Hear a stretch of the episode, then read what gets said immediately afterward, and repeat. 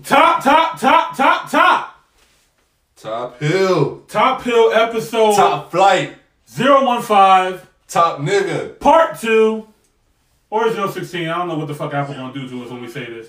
But anyway, we're here, and we're talking about the top 10 hip hop albums of the motherfucking decade. Special shout out. Turn me- turn me down a little. But turn me up over there. It's like, nah. It's like, nah. All right. Um, I go by the name of E Money Boss. And I go by Chad Visionaire. And then we have Carmen the Stallion behind the scenes.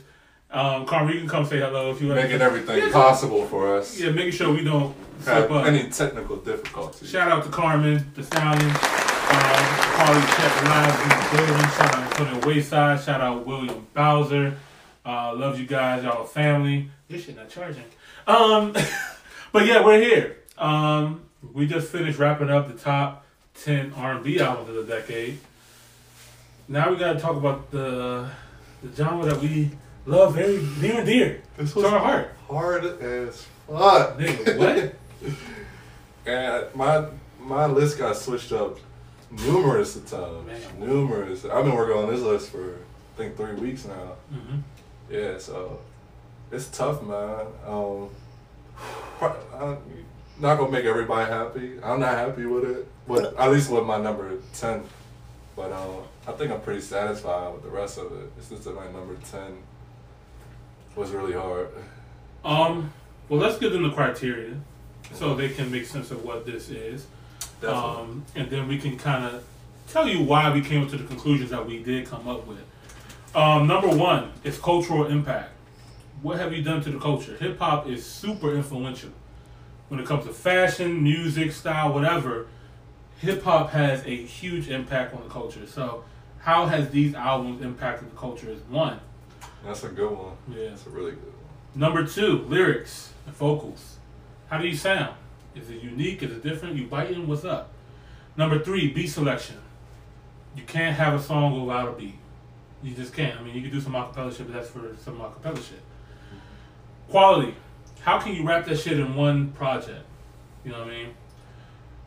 And then the last criteria, is skippable tracks. Um, what I mentioned before, like you can have, you know, five dope ass songs, but if you put those five dope ass songs on a 20 album project and those 15 songs are whack, I can't give you album of the decade. You know what I mean? I can't put you in a conversation when there's too many other artists that put time enough in their craft to be like, start one to the finish. I want this to slap. Mm. You know what I mean? I want this jump to, to make a statement. So oh my god, the way you just said all that criteria is, is the number ten. Is, It's hard. It's hard, bro. I know. I know it is, bro. Like I struggle. I struggle with this list, bro. And I would say this: my number ten is going out. One is going to outweigh more than the other one as far as criteria. Uh-huh. So it might one might be more culturally impacted. and that's fine. You know what I mean? That's part of it. You know, some you could have your cultural impact on a ten. You know what I mean? Yeah. Your lyrics and vocals might be at a five. You know what I mean? Everything else might be solid too. So you know what I mean? You can have your weak Okay. points. You know what I mean? It, it is what it is. You know, not everybody's gonna have all of this unless you're number one. If number one has to have all top five. pretty Yeah, top five got This top five got to have all of that criteria right there. If you don't got that, you're not in the top five. So let's get into it. Go, you going first, Nope, man. nope, I went first last Ah, time. I went first last time. All right, that's fair. So That's Chad fair. Visionaire is going first for hip hop. Okay, okay, guys. Like I said, this number ten was really, really hard for me. Um, there was so many albums that could have been put at number ten. There was so many albums that could put at nine, but I had to narrow it down. I'm just gonna throw one out there. It, I would say this: it may change next week. This is how I feel right now. This is what I've been meditating on. So I'm gonna just throw it out there. ASAP Rocky, long live ASAP. Nigga! Okay, alright, go ahead. Say what you need to say. Say what you need to say. I had this. I had to put him at number ten. Mhm. That's this. That's why I asked you. Uh, this is why I mentioned earlier. I was like, one is going to impact more than the other. This is ba- basically off of cultural impact alone. Yeah. is at ten. It's like up there. The, what what he did for the culture, It's- as far as the way niggas dress right now, the sound, just just everything, bro. He Pull the track list. yeah, please pull the track up list. But he really, he literally placed a mark. Like it was at a standstill when he came out, and y'all know what I'm talking about when he released that song Goldie. I feel like was Oh, the one that was the one. that was the one. And purple, uh, I Uh, think it's Swag. pur- purple swag, Swag. bruh. When he released those two Pesos. pesos too, That, that was a mixtape before this album, but yeah, uh huh. bruh. Like, yeah, man. That that says it alone. Those three long tracks, his the way he dressed, like at that time. This is this is um really special to me because this ain't the right one. That's the album. That's when it came out in 2011. Wait, That's what? the first album I'm talking about. Oh wait.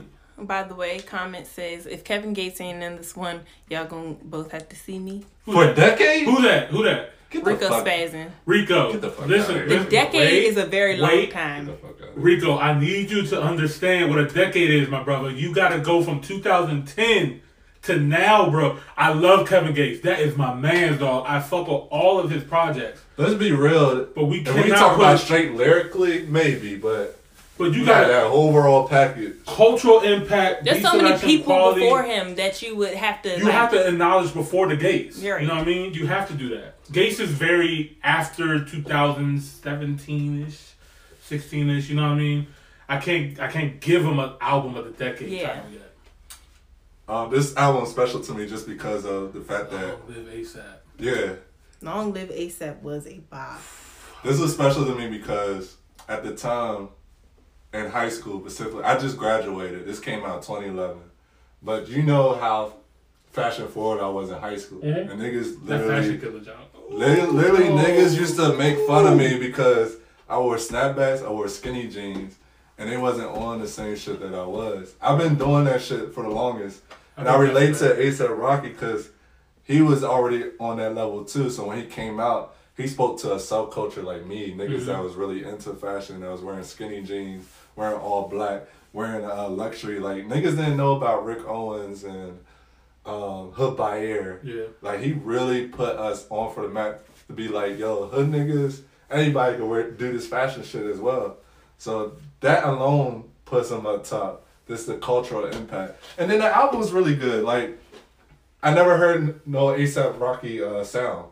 Like No. the the Houston influence, the of course he got New York style influence, but bruh, niggas wasn't rocking uh, gold teeth in New York. He did, bruh, it's just so much stuff he did. And like you said, Fashion Killer, Goldie, he has a couple of hits on Wild for the Night.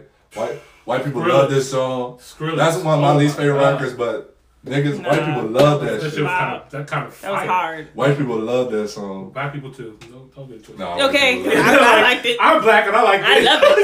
it. White people love that. I was a song. fan of Okay. Skrillex at the time. Yeah. Uh, okay.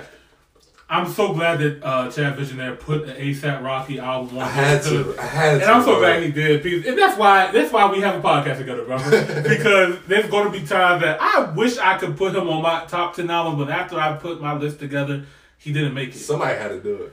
Somebody had to do it. I'm glad you did because we can at least talk about him, bro. Right. ASAP Rocky was definitely had an impact on the culture. He definitely had dope lyrics. He definitely had great beat selection. Definitely had quality of music.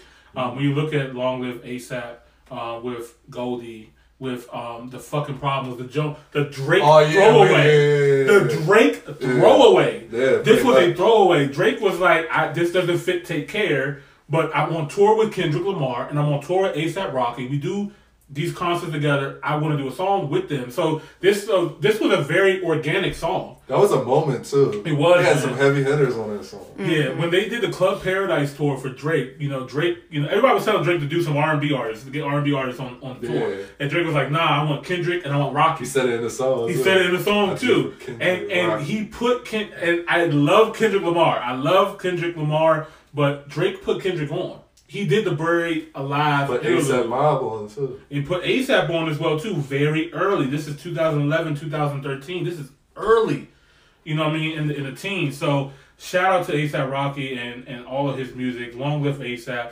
At Long Live ASAP is also an amazing album as well too that definitely needs to You know what Joe. Budden said in his last podcast? He said, "It's sad to say this, but ASAP Rocky is more culturally influenced than musically influenced. And that's fine. Mm-hmm. I mean, I I heard, I, agree heard that. that. I heard that because I mean, he's definitely not just music, right? Like he impacts the culture in other ways with And fashion. then like his best friend is Tyler, the fucking creator. Like, I mean, come on now, and they make great music together too. Yeah. Uh, Somebody said Schoolboy Q oxymoron. That's Man. man. Fuck. Oh shit. That That's a good that one, was bro. that was it.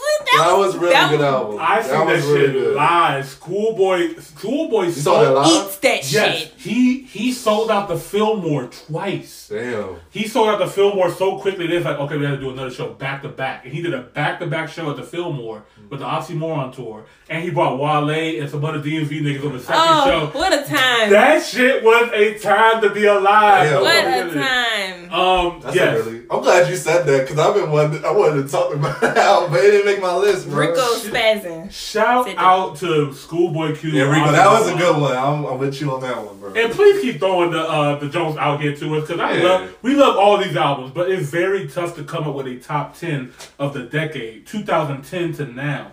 You know, I mean, we have had some incredible music in our time. So, anyway, we got to move on. Chad gave us his number ten, which is ASAP Rocky. Um, Long live ASAP. Um, I'm gonna throw a curveball. Okay. This person belongs on a top 10 hip hop list, period. And I made sure that I included this person on this list for a reason. I was like, whatever list my whatever my list has on here, this person has to be on there. I don't give a fuck if it's number 10 or not. Nicki Minaj. Okay. Pink Friday, Friday. Friday. Pink Friday. Pink Friday. That was on my rotation. That was on my rotation. if y'all niggas forgot, That's a good one. Nicki was 2000 2010 was the year of Nicki Minaj. That's probably her best album. It, it was To her best album, to, in my Yeah. opinion, to date. Because who she said she retired, who knows? But Pink Friday was from start to finish. Please pull the track list up for me if you don't mind. Somebody mentioned It's all in my the. Apple playlist. it's on the Apple playlist. Thank you, Carmen. Go I gotta ahead. read this comment on Facebook because it's so uh-huh. true. He said all the Kendrick albums should be on there. That's a fact, but I Listen, we're gonna talk about this. We're, we're gonna get. This is the beginning. this is the beginning. I wanted to do that, but I had Stay tuned. listen, bro. I had to shine light on all the other artists, so I couldn't put all three on there. But And that's why I separate myself from Chad. I've given it to the top ten. Period. Oh, all right. you must have put all three on there. let me just let me let me remind you guys what 2010 sound like. Okay, you have Pink Friday with Nicki Minaj. You have I'm the Best. You have Roman Revenge. She had an Eminem feature in 2010. Come on, bro. she a hit song. Did it on him. Come on, bro. Shit It On Him was an anthem for like three years. Period. Anthem now. Niggas still be playing. I do. Women still play that shit. I'm, I'm ignore this. Um, right through me. Fly featuring Rihanna. Save me. Moment for Life with Drake. That's Oh, my favorite Moment song. for Life. That's Bro. my favorite song. That's on my playlist, Bro, like it's a timeless song. That shit was perfect. great. Okay, you got Moment for Life. You got check out, check it out with will.i.am. Check it out. Check Black Eyed Peas. They had Black Eyed Peas took over that that, That- that early era. 2000 that era. I mean, she solidified herself with that. Then you got a Kanye West feature with Blazing. You got Here I Am, Dear Old Nicki, Your Love. You know Your y'all know. love, your love. Go ahead, go ahead. Last Chance, Super Bass, Blow Your Mind. I mean, the the, the, The list goes on. This is an incredible album. And then the other thing You too. think there's a skippable track on there? There's some skippable tracks. That's why it's number ten. It's, it's at the end though. But He- she- agree she- on yeah, Yeah, it she- was at the end. It was at the end, and that's why I like like it was mostly the majority of the album was amazing. She could have cut the last three or four songs off. But but but at the time, the, all, every song on there was That's like what a it hit. That's what the time definitely. sounded like though. And she made it, Carmen made a very good point. Yeah, and sure. during that time in the early 2010, these last four songs make sense. This is what the early 2010 sounded like. Right. You know what I mean? But she actually started a new wave. Right. You know what I mean? So you got to give credit to Nicki Minaj for starting a new wave, owning the 2010s, and then on top of that, y'all remember Monster, Oh, Monster was the, the verse, verse of best the verse decade. of all time. the verse of the decade. I can't give her that. I would, you know what? I would It's, talk. it's close. It's close. It's It's close. one- y- Yes, top, Top two. three. Top, Top two. two. Top I'll two? give her. I'll give her number two. There's number one, and I know who number one is. Top three. Pink, You want- weird, thick ass. You, you want to talk about it right now, real quick? Push Pusha T, come on now. What you think? No, get Nah, out. come on. Push out of here. T. What, what, what song? Oh my The Drake god. Make bro. it quick. Make- Make it quick because ahead. I'm gonna dismiss that Dude, motherfucker. Okay. God flow? No, okay. What? Oh Bye. my Bye. god. Nah, bro. bye. I don't even remember what that song. You know what number one is? The number Y'all one verse of the decade? Y'all tripping. Kendrick Lamar. Oh, yeah, yeah. I don't Control. remember that verse. Maybe don't not remember. Kendrick. I don't remember. I remember. Kendrick Lamar The shut the noise. internet down. The internet stopped working. It's you couldn't go on. Google. I'm so fucking sick and tired of the Photoshop Listen, though. listen. Kendrick Lamar. I remember that line. I don't remember the control verse. You don't remember the control verse where No. he said that I respect all these niggas, but he name dropped every single person. He talked about how I don't want to hear no not one noun or verb from you niggas. I'm gonna take all your fans from you niggas. Listen. I'm gonna kill all you niggas. Y'all, your grandfather gonna hold on to a latex condom with a dread, nigga. Listen- this listen, nigga listen. is a goat. Listen, Linda. Jay Z said it himself. It's crazy how Listen, one Linda. verse can change the fucking game, nigga. One verse. Kendrick Lamar Control is the number one verse. it's the Linda. only verse that broke the internet and made the shit stop working. Listen. Everything stopped. Listen, Linda.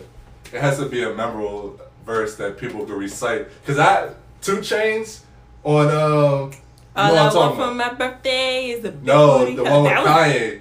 Ah, Uh, that was song. Kanye, Kanye was on on there. My money tall, just like uh, you know what I'm talking about. You're talking about one line. I'm talking about an entire verse, a classic. Right. I, I let somebody listen to it recently that never heard it before. It was like, where I've been in a hole. Right. I have been in a hole. And what has happened? And that's How not did over hear it? Pusha T. I'm sorry, it's not over. I'm giving you your phone back. We can't talk about this 'cause- all day long. Um, you guys could tell us who you guys think has the best verse of the decade. Uh, I'm Pusha saying. T on Soul Plug. Come on, bro. That's the best You- verse of what all is it with you and. Pusha T? Pusha T is I, but let's not get this twisted. Control, Kendrick Lamar, Control verse. It's not better than Soul Plug. Uh, Soul Are you Plug. wildin'? You been Bruh. Oh my god. Okay, Kendrick Lamar. Are you serious? it- okay, I don't know what. Plug. Okay, okay, we, we gotta move on. I don't know what three to ten is, but I know number one is Kendrick Lamar It's Control. not. And I know number It's not two is memorable. Nicki Minaj Monster. That's what I do know. Anyway, all right, so let me let me just bring it back. Let me bring it back because this is not what we're talking about today. We're not talking about this. We're talking about the ten albums of the boy. decade. Let's get back to the point. Ten albums of the decade. Number tell ten. bias or some. Number 10 is Nicki Minaj, Pink Friday. She started an era of new music. She owned 2010. She bled into the rest of the 2010. She also helped um, influence a lot of the young women artists that we listen to today, including Meg Thee Stallion, City Girls, Cardi B, even if they're not fucking with each other right now. They She influenced all these new women artists right now, and the women are taking over of hip hop in 2018 and 19. So shout out to you guys. Shout out to Nicki Minaj for being number 10.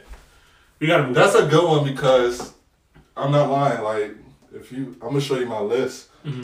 That was in the rotation of ten yeah. Because I had too much. I refuse to let her go, bro. I, I refuse to I'm glad ours was different because I Yeah. got to cover ASAP. Exactly. I was ASAP was right there with me too. ASAP Yeah. was right there, and that, and that kind of worked out perfectly. We got to That worked out both. very perfectly. So this one you're not gonna like, Number nine. Let's go. this one's off of cultural impact as well, and and vocals and a bunch of other things, and definitely beat selection. Mm-hmm.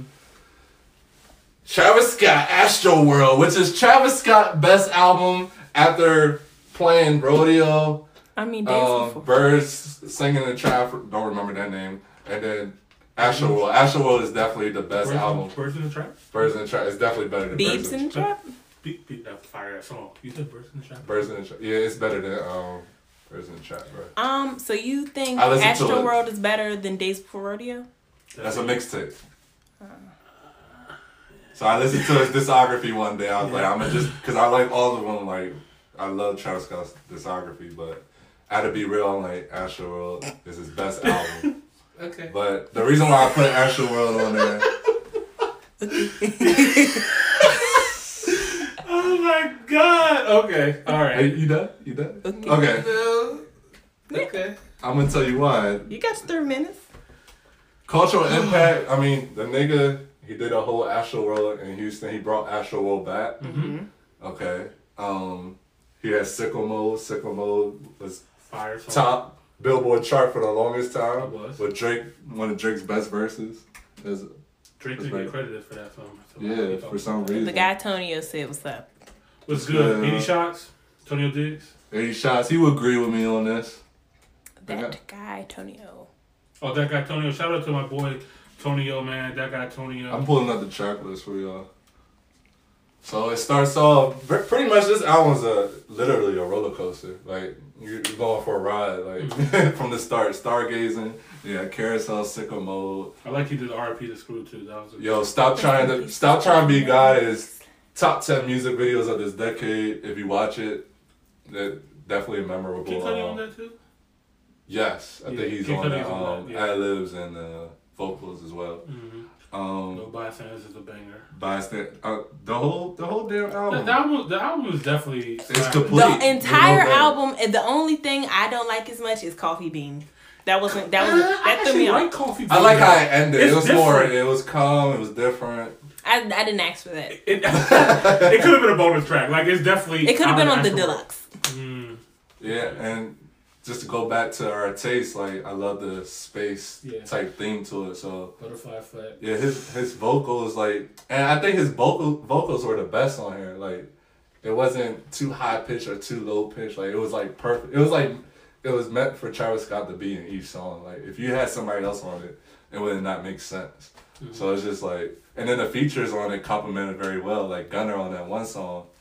Um, my neck. that was- yeah, he killed that. He killed it, and um, yeah, man. But he had Butterfly Effect. That was another hit song. Oh yeah. So yeah, man. He This, got two hidden tracks with the Weeknd on here too. The And Weeknd they- killed skeletons and, and they gave credit to um, rest in peace to Screw. Yep. Yeah, so that was a big moment as well. So Mm-hmm. I don't think this album's never gonna be forgotten. Even to the art cover, the art cover is um, very legendary too. He's one of my favorite photographers. Um, his name is David LaChapelle. Great fucking artist. And There's for him, for Travis to get somebody like that to do his art cover, this this journey gonna be remembered for a long That's another time. Dave so. Chappelle. Nah, David LaChapelle. Nah, that's another David Chappelle. It's Dave Chappelle's cousin. All right, we gotta move on. Oh yeah. Number nine. You're gonna be like, what? But I had to. What this kid oh, did, Oh, no. what this kid did. He lost me on this. I don't give a fuck. You love. Yeah, throw your whole list away. I'm sorry. I'm sorry. Bro, are you serious? I'm dead ass. Imani. I don't care. Imani, come on. I don't care. I don't care. This kid deserves it. Man, what you about to say? All right. You might agree to this because you like this, bro. XXX. Talking about decade. Questions. I am talking so about many decades. albums I could put over this. Okay, but you you have to understand this is number nine for me. Okay, I still got eight other albums in front of this for a reason. This is why this is getting number nine. I'm talking about cultural impact, what he left behind. Wait, who? Uh, XXX with questions, the album questions. that came out in uh, 2007, uh, 2018. Hip hop album of the decade. Yeah, We're talking about albums in the top ten. The So decade? yeah, Not Influence, said- influence though, that like he he on that that yeah, he had an impact He did. regardless. Okay, he had an impact Yeah, on the current yeah. state of hip hop in our current events right now.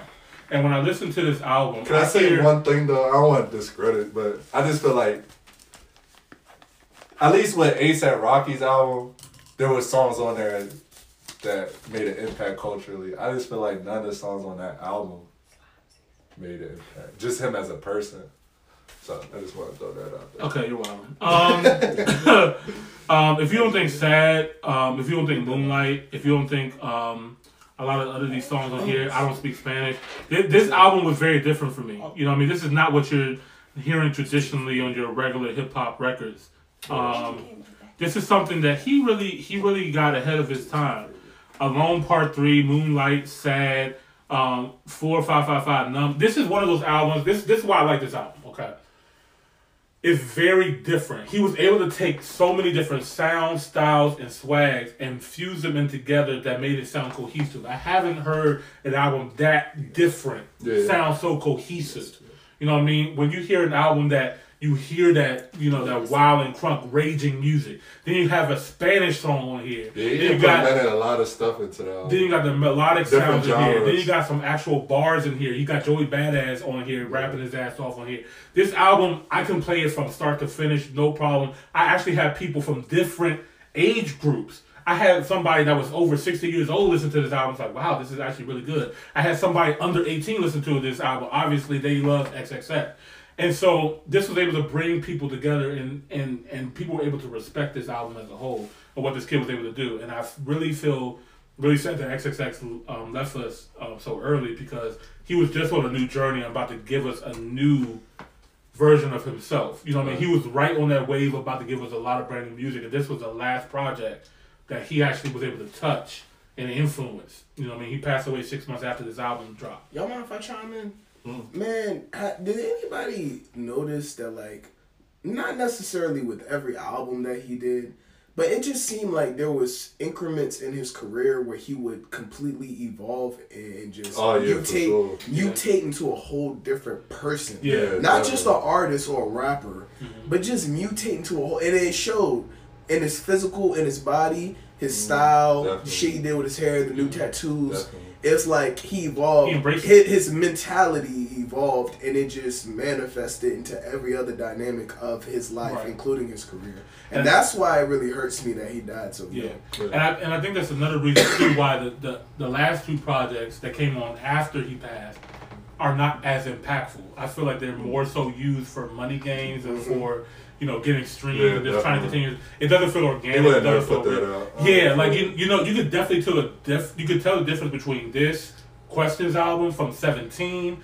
compared to the new Jones we just had, Bad Forever or whatever. All those other Jones, you could definitely tell the difference. Comments. Um, yes. What we got? Um, so the first one says, "What's that childish Gambino joint with Redbone?" Because oh, that Jones Awaken My Love. Now that one is more so R and B and soul. He doesn't really have any hip hop. It's a different sound. alternative as fuck. It's alternative, but if you go back to his because the I was gonna internet hip hop album. though. Oh, you No, talking about internet? No, because the internet Yeah. is a hip hop album. That album is incredible. Yeah, that that almost made my list. That almost people- made my list too. a lot of people slept on because of the internet. And I remember I was working Yeah. at Best Buy during this time, and I remember Born Sinner came out, and Born Sinner came out the same time that because the internet came out. I was working the register. It was compared to Yeezus. It was. Yeezus came out around the same. Or 2013, bro. That year was just another level. Remember 2005? Oh, that was a great fucking song. That whole sweatpants, that whole album, bro. Yeah. World Star. World, that whole album was another level. Like I really wish he would have made my list, but once you hear the rest of my list, you understand. Definitely on my And then- rotation too. The second rotation. comment says, "XXX better than Nicki." Never in my mind. Y- Is your mind right, honey? Are you okay? No, that's fine. I mean, that, I I give them respect on that. I, Who I said mean, that? Um, yeah, go give them a shout. out. Uh, Miss uh, Marika. Miss Marika, Miss uh, Marika. Miss uh, Marika. Oh, Miss America. Okay, Miss America. Yes, I understand. I know. I know. I know. But um, the fuck up. Pink, Pink Friday was an incredible album. She made it number ten. Um, number nine, I what pick XXX because me personally, you gotta understand. This is my this is my list. You know what I mean? Somebody else might pick Pink Friday to be number one. I'm with you, know bro. I I would never fucking put Nicki Minaj above that. I'm, I'm not gonna do it, but I do feel Old Nicki- Nicki, maybe, but But this is old Nicki, and that's why I wanted oh, her. what was the first? What was Pink the first? Friday is the number ten album. in my Okay, opinion. yeah. I, I wanted to make sure that Nicki made this list. I had to, I wanted to make sure that Nicki made this list, and that's Yeah. that's why I did that. So anyway, um, you got to move on. Um, we could talk about these hip hop albums all damn day long, but I got to give Chad his his time to go ahead and talk about his number. Um, where we at? Number nine album. I really love that album, but it's just it'll be like maybe top hundred. Yeah, man, it's not. I'm just saying what that album did Yeah, for me. Yeah, um, yeah, it's, it's- it's it's my list. You know what I mean? And I, and I feel what this kid has brought to the table. Um, and I really. I- Nipsey I- What Hussle. album in particular? Hold up, wait. Shit's about to go bad. Shit's about to go real bad. Chad just, you disrespectful motherfucker. What the fuck? Are It's you not- serious? is- It's not this. It's just being real because I would go back to when when he was critiquing. I get it. That's that album did for you for XXX, but let's be real. Like Oh my god. if he would, Tell him what your number nine is. but go think ahead. about this. If he would never died, bro, would you would have put that album? That's how. That's how I look at it. Like, I'm going based off basically like albums, like a good album. I love that. How I look at it is, I like you talking about marathon, right? No, I'm talking about Victory Lap, the one. Oh that yeah, came yeah, out okay, that's okay. That, that's Yeah. the one. Yeah, I like it. It's just more so I wouldn't have listened to it if he didn't die. Type like what you're saying. Okay. Yeah. So for the people who are Nipsey Hussle fans before Nipsey Hussle died, probably feel how I feel right now. I listened to Nipsey Hussle way before he passed away. When this album came out, I knew this was the number one album of that year. Yeah, when he got nominated for that Grammy, I said, "This nigga gotta take it. There's no other hip hop album better." And then Cardi Travis B, Scott was in that. yeah, Travis Scott was nominated for Astro World. Cardi B was nominated for Invasion of Privacy, and they beat Victory Lap. That is a fucking shame. This is a hip hop album to the core, to the T. There's no other hip hop album that came out during this year that tops Victory Lap. Period. Travis Scott is up there, bro. That's why I said Travis. I, I would have felt fine if Travis Scott would have won over Nipsey Hussle, because, like I mentioned in the other podcast, you gotta think about the new age rap. It, it's not all about just lyrics and boom bap, boom bap hip hop anymore. Like you gotta switch it up, and that's why I appreciate people like Travis Scott, the new age rappers. Yeah, you gotta understand though, what like This hip hop album at is- its core. This though. this album is too special. How It's too it's too hip hop. But- It's too I feel like You don't have to make no, a good- Say, think about the greats though, and I, I ain't trying to interrupt y'all's Right, right, podcast over and over. But I'm just saying, think about the greats, the pioneers that actually made hip hop what it was. Now we're talking Wu Tang Clan, we're talking Pac, we're talking Big, we talking those kind of Okay, people. okay. What hip hop was was our community's fucked up. Let's give you this black experience, explicit. Think It's about mirror. NWA. it's a mirror to the culture. It was You- a, you and the a mirror culture was the culture. streets, and the culture was what niggas was dealing with at that time. That was our only voice. Can I say Nipsey something? Hussle, Go ahead. Nipsey Hussle really. Go. Embody, embody that. Go ahead. I get that. I respect. I love the all the legends you just mentioned, but when it comes to making an album, it's all about the art at the end of the day. And like I said, you don't have to have substance. I don't get me wrong. I appreciate you. Really don't have to have substance and all this other shit that we're used to. This is a new age. We're walking into 2020. You can make a good ass album without all the lyrical shit. Playboi Carti, he's not on this list, but Playboi Carti, Die Lit. That's a good fucking album. And he barely says shit. All right. So I'm talking about what's making a good as album. Which is, But like, This sounds like good. this though. that's That- just me. That's cool, but like we're not necessarily just talking about the album. What we're talking about on this Nipsey Hussle topic is the embodiment of hip hop. Mm-hmm. I'm sorry, but Playboi Carti is not does not personify hip hop. He personifies a new age culture, Of a, a, a, a branch. it don't personify Branch yours, but it does for a lot of people though.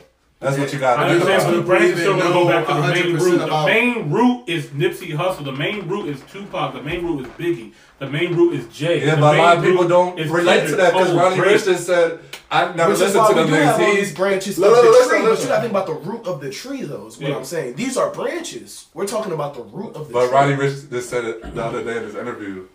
He looked up to Young Thug and he look up to Lil Wayne. He never listened to Biggie, Tupac, and Nas. Uh, That's cool. And he just made a good fucking album. That's great. But that, that's all I'm saying. Like you don't need. I mean, like I said, I Lil Wayne's respect those another people. one of those guys that really had the. But what about Young Thug? He changed it. Young Thug really influenced them. So The other thing, the, the Thug influenced this whole generation of rap. This whole new generation. yeah, but they weren't having and he in the put them. They, They're not having them. If I go they, to they, OG, now they are. if I go to OG and be like, "Yo, Young Thug is top 50," you're smoking crack. Like, they Okay, but- He in top fifty. He No, not top, top 50. fifty no matter what. Yeah, he top fifty, but he not top ten. But if you go to OG right now, they're gonna say he's smoking dope. Okay, and guess what? Uh, OG ain't gonna be listening to my playlist. But that's my point. It's just like you don't. I Alright. get what y'all saying. all but- right, we gotta we gotta. Yeah, yeah, yeah. So I put Nipsey Hussle at number eight. It's a good ass album. It's a good, like he said, it's good hip hop at its core. Um, it definitely got that LA sound to it. Um, I love how he incorporated the features on here with Kendrick Lamar, CeeLo Green, Marsha Ambrosius, Dom Kennedy, Belly. Man, the list goes on. The Dream, like this was really a Last perfect time album. that I checked, I'm sorry. Go ahead. Oh yeah. Oh Yeah, yeah. I'm that's- Prolific. I'm. I'm sorry. I'm done. I'm done. You know Like, what? done. Before he died, I didn't know about that song. I didn't know it was him. Right. A lot of people didn't know it was Nipsey. And I just love how he teaches like the culture, like like he was talking about, you know, Black empowerment. black empowerment. black, uh, black economics, Yes. like putting money back into their communities. um, Right. Black health. He was talking about doing a Dr. Be- Dr. Sebi documentary. and I felt like it was right timing. Like we needed this album at 2018. We needed to evolve and really think about our, you know, our future for the black community. So it was right timing, and I think everything happens for a reason. I feel like, yeah, I really feel like No one everything deserves happens to for. Yeah. Nobody deserves to die, but. Nah. but at the the same impact- time, at the same time, go ahead. No, I was just saying the impact that he made because that he Yeah, died. yeah. I mean, I just I know everybody's not Christian, but just think about when Jesus died, like the impact that he made. People are still talking about that name, so I just feel like you know sacrifice. I'm not saying he got sacrificed, but y'all get what I'm saying. Because it seems like all the positive, influential rappers Yeah. get killed. But Yeah. that's an, a, a story for another So, time. I feel like it- it was. Yeah, we can we can really talk deep about what happened to Nipsey Hussle because I mean his mom already felt a certain way that she already knows what's going on. And somebody But shout out Nipsey Hussle. I wish I would have put it higher, but I'm going off the albums, bro. I Like, wish All you right, did number too. seven. Well, no, I gotta get my number eight. Oh, That's why okay, we gotta, okay. yeah, we gotta run through this motherfucker. All right, so um, number eight, top ten hip hop albums of the decade, sir. J. Cole, Born Sinner.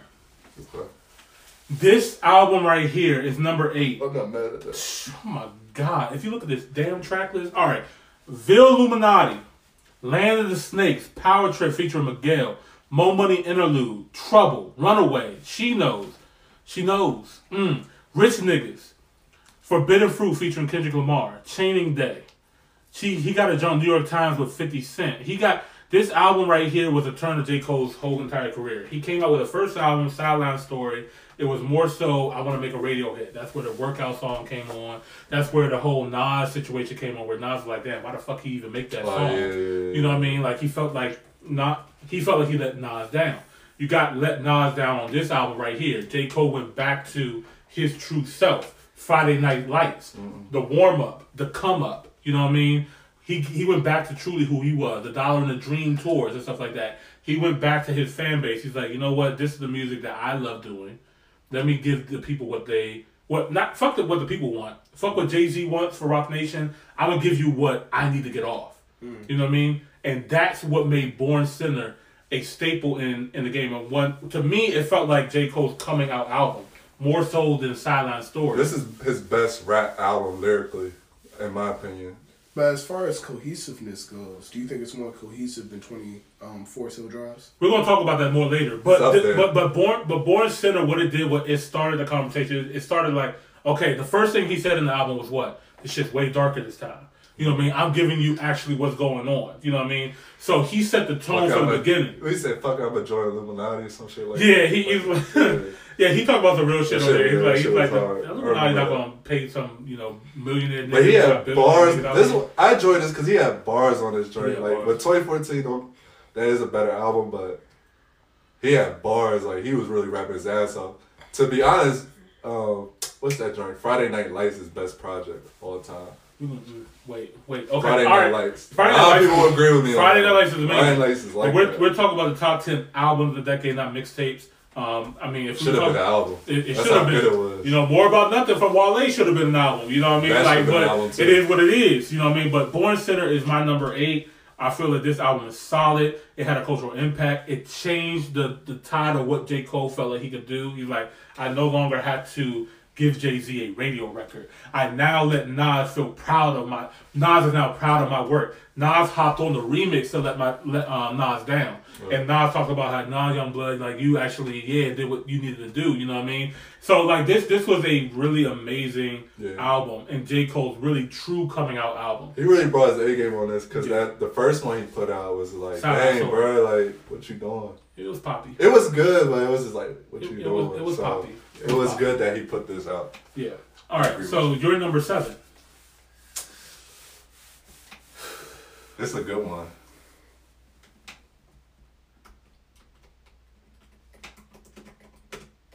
Watch the throne. Mm. Not mad at it. Watch the throne. Mm. Not mad at it. Not Jay mad at it Z at and Ye, the two most influential rappers at the time, 2011. That is the greatest co. Uh, what's the Collab. word? Collab. That's the Album. greatest collab collab, album al- of the rap decade. album. of the decade. It was. really, really The best ever, ever in mine. right ever. I can't think of two rappers. Biggie out- and R. Kelly. I mean, what? No. Nah. No, No, no, Jay- no, I'm talking about Jay, Jay-Z and R. R. Kelly. Kelly. Yeah, Jay-Z no, and this, this No, no, no. Biggie and R. No, no, no. That Oh, was Jay-Z. Jay Z and R. Oh, Kelly. I'm tripping. I'm tripping. Yeah. But uh, yeah, Jay Z and Kanye West, Watch the Throne, hip hop collab album. This this shit was special, man. I remember like it was yesterday. I was in um, military school at that time, and I remember coming home. This was the first thing. I came home on uh, Christmas break, and they were saying it was teasing that they was gonna release this album. They finally released the album. I woke up that morning, listened to it, and I wasn't disappointed. From the first song, "No Church in a While," which was a Featuring controversial record. Featuring Frank Ocean. Featuring Frank Ocean when Frank Ocean was like not known at the time. So They put him on. Then they put Beyonce on Lift Off. Off, yeah. That shit was crazy. Niggas Then in Niggas Paris. in Paris. Niggas in Paris. Woo. Probably Anthem. one of the best songs I ever heard Anthem. ever. Today. They played Niggas in Paris in Paris. Well, how many times was it? Thirty times, and niggas still was rocking to it. Thirty times. Oh, Wow.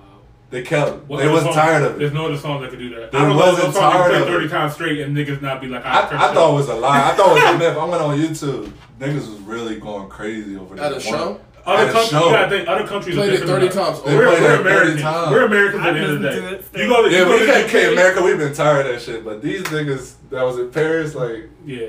Shout, Right. shout out to the niggas in Paris. right? Shout out to Otis. it was rocking. And then, said, fuck Kanye. then you got the Who said fuck legendary.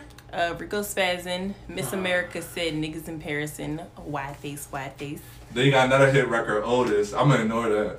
Oh. Um, Whoa, hold on now. Did you see the video though? Yeah, Otis. No, no, he's, he's saying. No, I'm saying I know that comment. Yeah, Oh, He's saying Otis. He's saying Otis. I was Yeah, Otis Otis. is legendary. yeah like, Otis. shit, The nigga, sample is legendary. The You car not is see what took they did the car? Yeah, yeah, The car took apart. That's what I said. Fuck. That The shit music was video was flames, wild, It's nigga. like the first time that's ever been done like that. Right. That And nigga, it was a bitches in Maybach there, they oh my reconstructed, bro. Like it went on a joint ride with the Maybach. That shit was crazy. But yeah, the whole album, the whole fucking album. Like now, I would say this: I'm not a big fan of number track number seven. That's my bitch. Yeah. No. That was really Conf- Kanye influence. I don't know what is up with him with these bitches songs. Like if you think about graduation song with the uh, Mos Def song, Yeah. you know what I'm talking about. Like what the fuck? Are you I don't know. He's the fascinated drunk, drunk with- hot girls. Yeah, like you chill, bro. Like I didn't like that song. Yeah. Welcome to the Jungle could have been missed too. Yeah, what's that? Swizz Beatz produced that. Welcome to What's yeah, that jungle? Yeah, and then was Swizz. who gonna stop me? That, that it came back. It came back with that. Who gonna stop me? Came back. Okay, I'm done. But yeah, That's time. watch the throne. That's it. Ten minutes Three left. minutes. Okay. All right. So we gotta move on to the next album. All right. So that was your number what again? Number Seven. seven. Seven. Yeah, Number seven I like my number seven. That was good. for E Money Boss. And Terry gonna be like, wait, No, I'm not surprised. you not surprised? Actually, yeah, I am. Why is it that low for you? Kendrick Lamar, I am surprised. Why is that so Good low? Kid, Mad City. Bad City, I'm surprised you have it that low. Shireen. Train. Dang, Um, yeah, I'm shocked. I'm shocked. If anybody knows me, they know Shot. I'm a fan of Kendrick Lamar. Yeah, They know that when the Good Kid, I expected this on top five for you. I was like the number one promoter. I was in North Carolina at the time in school. I was telling people like, "This is the shit." number used to do one right now. promoter. I was the number one promoter of Kendrick Lamar in North Carolina, Greensboro. You could, I believe that. you could shout Nigga me. probably had the t-shirt Niggas know. everything, Shout out to my nigga John. That nigga knew, bro. Like I, I remember going to the concert when he Oh man. when not that many people knew, bro. Like he actually sold out a state of Greensboro Coliseum. You know what I mean? It was just him. This was before Good Kid, Mad City. This was Section 80 time. Okay. He brought out J. Cole during that time too. You know, what I mean? that that shit was special, bro. Like Kendrick Lamar is a special artist, um, and if you know him during this time, um, you knew what this what this album meant. This was one of the most cohesive albums that we had of our time. It was a full story. It was cinematic. You you press play on this jump, and it felt like you was in a movie. In the movie. Mm. You felt like you was in a movie. They was saying this was one of the best hip hop albums of all time. When Yeah, Yeah. I mean, yeah, this that was in that conversation. Let's think about That's this. how good it was. This was the first time that we started talking about man. classics.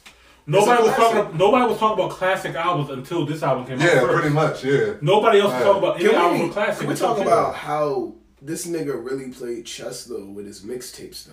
He did. Think Yeah, about it this. Think about how strategic his mixtapes was album quality in my opinion. overly Definitely. dedicated to Kendrick Lamar, LP. Section 80 Up- up to been Section an album. Section 80? 80. Section 80, I got that John signed. I got to actually sign copy of And then Section did 80 y'all in my niggas hear the yeah. freestyles that he was doing Yeah, in radio shows? Look out for the detox. That's how Dr. Dre God. found him. When, when Kendrick Lamar did Look Out for the Detox, that shit was insane. I used to play that shit all the time in my car. But that's the that's the um, freestyle that got Dr. Dre's attention and made Dr. Dre, you know, be involved in Kendrick's career. And even Dr. Dre, being the god that he is when it comes to the music industry, being one of the best producers on the planet. Um, when Kendrick finished the Good Kid, Mad City album, Kendrick presented it to Dr. Dre, you know, to get it mixed and mastered and all that stuff. And then, do you know what Dr. Dre said? It's done. I don't gotta do anything with it. You already knew what you what you wanted to present to the Yeah. world. Dr. Dre did nothing Yeah, but he add had a to- he had to do nothing. He did the feature with the recipe, and that was it. But other than that, he, he didn't touch Kendrick's album. I respect album Kendrick for that. It's like, Yeah. bro, I want to do this myself. I don't need no cosign. I don't need you to help me. Like, I'm my artist on my own. Yeah. So that. 30 seconds. All right, we gotta go ahead and pause. We're gonna get back to the part two of the top hip hop albums of No, the decade. no, no, no. Thirty seconds on that topic. Okay. Yeah. All right, bet. Oh, never mind. All right. You good? All right, niggas. Okay. All right, I'm done what I'm saying. All right, Kendrick Lamar, Good Kid, Mad City, number seven for E Money Boss. I dig it. Are we on number six now? Yeah, we Yeah. on number six. Yeah, you know what I'm saying. You leading the way, bro. All right. I'm typing in real quick. Uh, All I'm gonna say is I'm gonna be pretty disappointed if none of the slime seasons are on there. It's not. I ain't gonna- it's not. it, it is gonna let you down slowly right now. Nah, yeah, it's not even a decade worth. I'm sorry. I'm sorry, Carmen. I don't know. About The, that. they, The fact that she had the No, I'm not being. the fact- I, Hey, I Carmen- love Doug, but he's just. Carmen funny as shit. She had a whole paper that's standing up behind the same thug. Like, like that. I did see that. That's so funny. Yeah. Sorry, I- no. Actually, he was in my rotation. Uh, on Which, number which album? Which album? The one he did with Future. all I'm saying is culturally. I really like impacting that wise- He he definitely had a huge impact. It would on definitely be culture. And then season Bar- one though. and But Barter- that nigga be Barter rapping and Six was singing really in good, cursive, but I don't know what he's saying with his lyrics. Barter Six all was the time. I know Barter what he's Six was saying. like that. I ain't banging like that for real. Barter Yeah, Six was not top like ten. that. Barter I mean, Six was like It that. was now that like I think that. about Barter, it. Barter Six was fine. So that But you, was- got- that was- that was you also got to impressive. think too. A lot of that was mixtapes. We're talking about albums. Barter Six was the Slime album. season. Barter Six was an album. Slime Yeah, season. Barter Six was the Slime album. Slime season season was a mixtape. Slime Slime Season season was three. Uh, was was the Future. album. Slime Season Three was the album. It's it's on Apple Music. That, that doesn't mean it's, Nah, that doesn't mean it's an album though. It's, It's, we're gonna, we, we, mixtapes are on Apple Music. yeah, we, we can dig into that later. Anyway, go ahead, take it away. Yeah, Captain in so there. I gotta give it to uh, Chance the Rapper Coloring Book because Man, number six. Y'all serious? I didn't listen to that shit.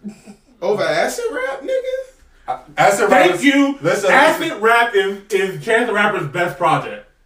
That's a mixtape. I know. It don't fucking matter, bro. It is Like, a shit. shit. But, But but, did that I- is- It mattered with Thug just now. Did I say Yeah, you're right. C- Book was Okay, better than Acid okay, Rap? okay, we talking okay. about the album. Okay, all right, Yeah, yeah, fair yeah. enough. Fair enough, Chad. Yeah. You get a pass. Fair enough. Coloring Book is an album. Nigga, you need But to I'm surprised y'all not with me on this one. well, to the jury.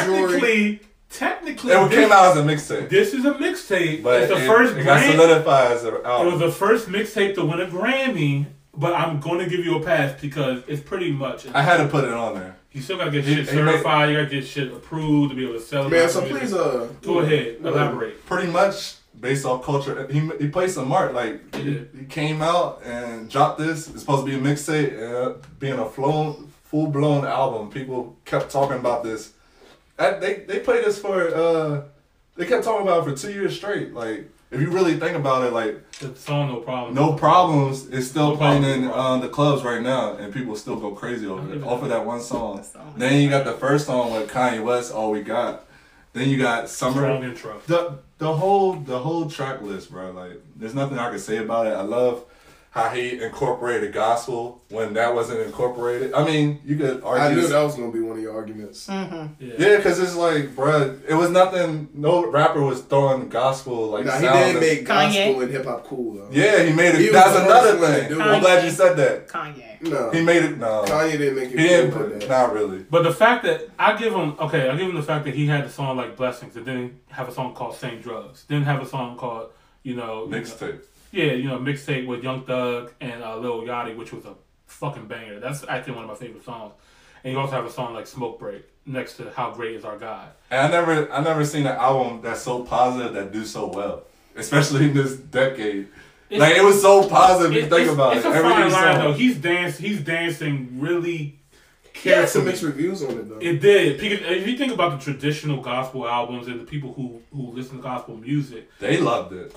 They loved it. But you have to also think. I'm talking about the traditional people, not just the. Oh yeah, the traditional people. people. You gotta think like, about okay. uh, You have a song. he cussing, he doing How- all this. How great is our God is an amazing track that he It's did. on- amazing. It's an amazing track. But then you got Smoke Break right after that. You know what I mean? It's, Yeah. it's, it's, it's, it's, uh, no, it's a little bit difficult to digest. I'm not gonna have that conversation because this is like at the end of the day, you you are who you are, and this is your art. Mm-hmm. So that's how I look at it. Like I was listening to Christian rapper the other day. He cussing like that's that's that's where he coming from. That nigga said he a G. You do that G now? Yeah, so- Jesus. Oh, that's okay. All right. Carmen does not approve of this.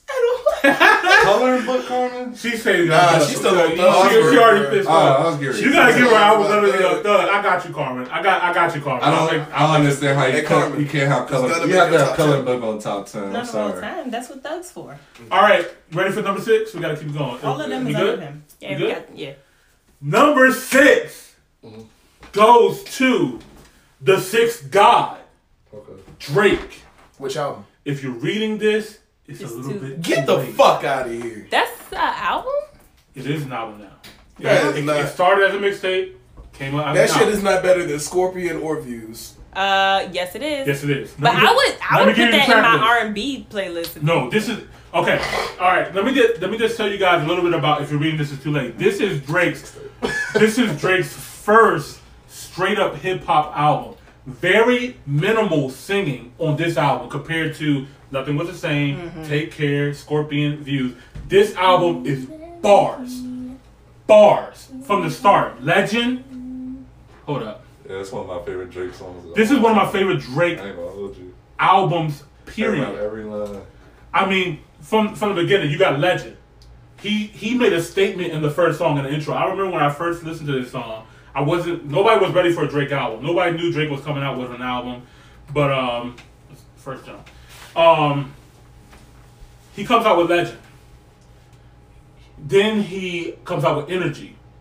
He did damn near break the internet when he dropped that out. Broke this Yeah, jump, bro. He did break the internet with that. Ten bands.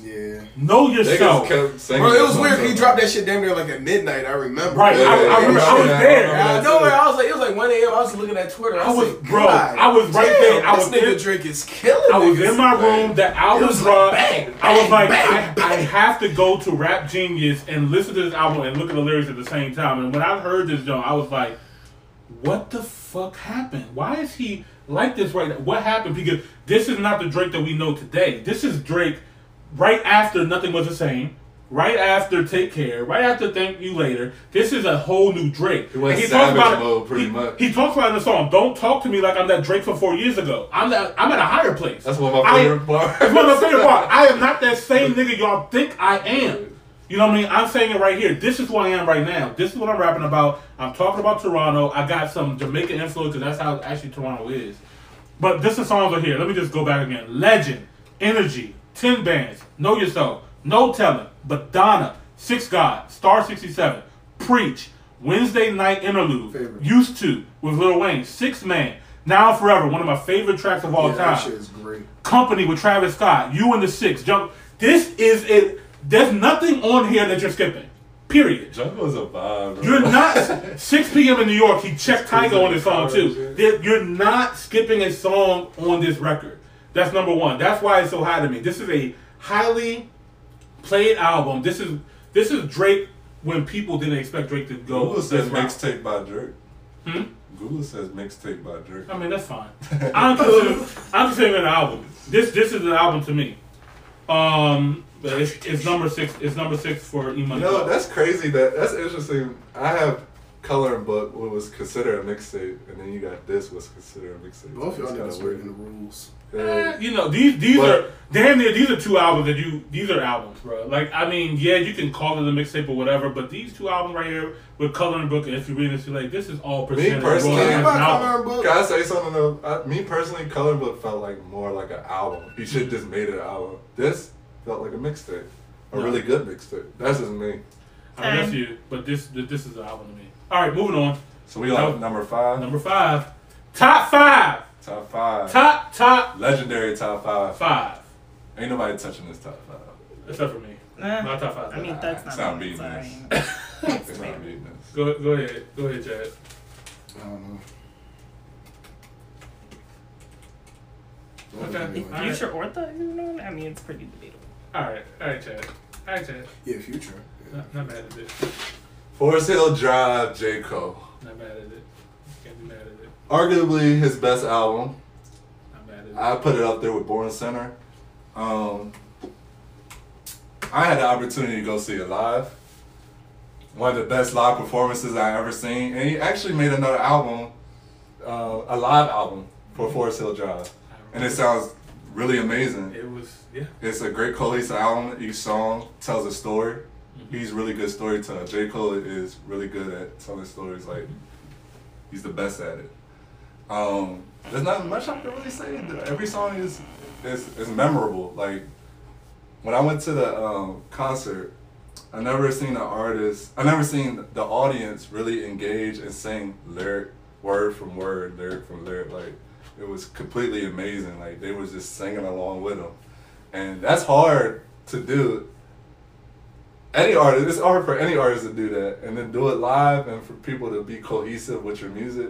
That's amazing, bro. So it's definitely one of the most memorable albums of the decade, and this joint went double platinum. What more? I mean, it has to be top five. I'll talk about it later. That's all I got to say. I'll talk about it later. That's all I got to say. All right, Top moving five. on. We're moving on. You snitching on yourself. You snitching on yourself. All right. I, That's your I, second time. I don't care. I'm snitching on myself. Stay tuned. She better get real Definitely good. top Yeah. three. I already But listened to I would say this: it's not. This album's not better than his competitors that I'm about to put above him. But go ahead. And he not a better rapper than the people I got above him. It's intriguing. I'm very curious as to what kind of hole you're trying to dig yourself right now. Uh, this is facts. You digging yourself a hole over there, Chad? It's facts. All right, number five albums of the decade is gonna go to no under no other than the legend Nipsey Hussle, Victory Lap. Nipsey Hussle de- deserves a number five spot very easily. Um, listen, Victory Lap was a statement uh, to the rap game. This was one of those albums that nobody else can really mimic. You know what I mean? It's one of those hardcore West Coast um, lyrical awoken kind of albums, you know what I mean, that nobody could really to me the only person that could can um could really do an album like this would be Tupac. Maybe Kendrick. But outside of that, Ice Cube, not an album like this. Snoop Not, Dogg. not not not an album like this. Okay, let me let me let me remind you guys of what the track list sounds like. You got Victory Lap, you got Rap Niggas, you got Last Time That I Checked featuring YG. he, him, and his collaboration just with YG brought the Bloods and the Crips together. You know, you understand like how impactful that is in the culture. Like to bring the Bloods and the Crips together that were beefing for decades. They were beefing for decades. They were taking people's Well, lives and well, killing each other for decades. Well, well, hold on. Contrary to popular belief, um, Go ahead, say what Bloods and. Bloods and Crips have united. In They have different united in the past. This Yes. is just another one of those causes. Okay, that let me- made them separate. Uh, Okay. settle. They they have a reputation for him separating their Yes, differences. They don't Snoop Dogg has done music with Tupac. Yes, they have been Bloods and Crips collaborating on music wise. But what I'm talking about is They don't color they no more. publicly came out and made a truce after Nipsey Hussle passed away. When Nipsey Hussle passed away, they came up with a truce. They were walking around with blue and red together, walking the streets together, which has never been seen before in our generation. You know what I mean? So that's where it takes it takes it a little bit different. That that's the cultural impact that I'm talking about. The um the lyrics that he talks about, the truth that he speaks of in these lyrics. You know what I mean? How how he talks about um black wealth and health in our community Yeah. and how important that is and how we need to start focusing on that. He was talking about this very early before he passed away. You know what I mean? Then people listen to his music and figure out what he was talking about. Um, Young Niggas, Dedication featuring Kendrick Lamar, Blue Laces 2, Hustle and Motivate, Status Symbol 3, Sucker Proof, Keys to the City, Grinding All My Life, Millions While You... Look, like this album is is a complete slap from start to finish. This was a perfect project. This to me was the best album of 2018. It should have won the Grammy for the best hip hop album of the year. It lost to Cardi B, Invasion of Privacy. Um, but It wasn't that good.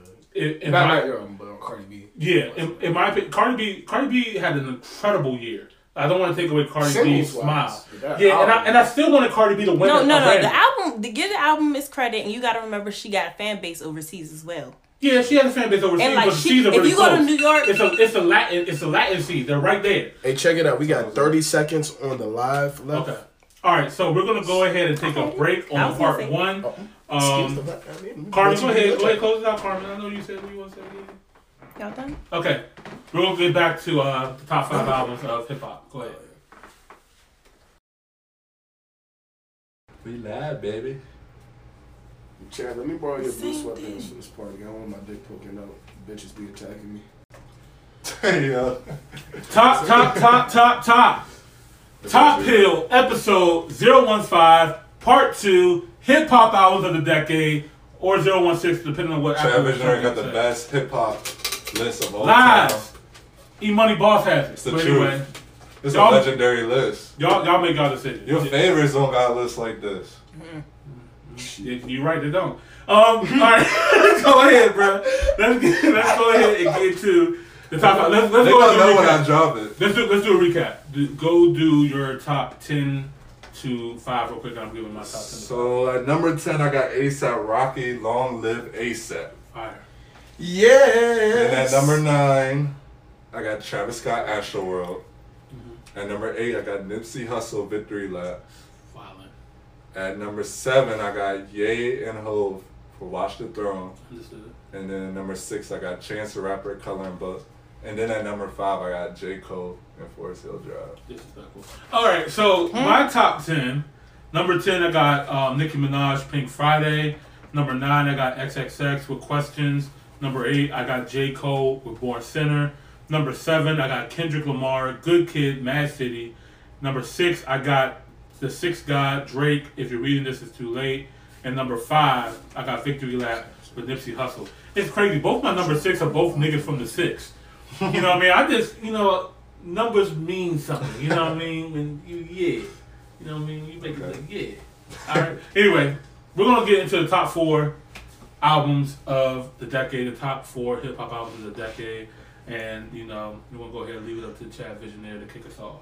Number 4 is pretty hard for me, but I'm at peace with it now. So I'm going to just let it out. Hmm. Damn, Kendrick Lamar. Oh my God. oh wow. That's actually not even bad. Not bad. wow. That's actually. I had to I had to put this up here I'm glad because you talked about it. Okay. Let's Uh, talk hold on, about hold on, hold on. Let me put the track list up. Mm. I do not. Can't Is it make that wickedness? much. Oh God, chills. Uh, this is another artist I was um, fortunate enough to see live.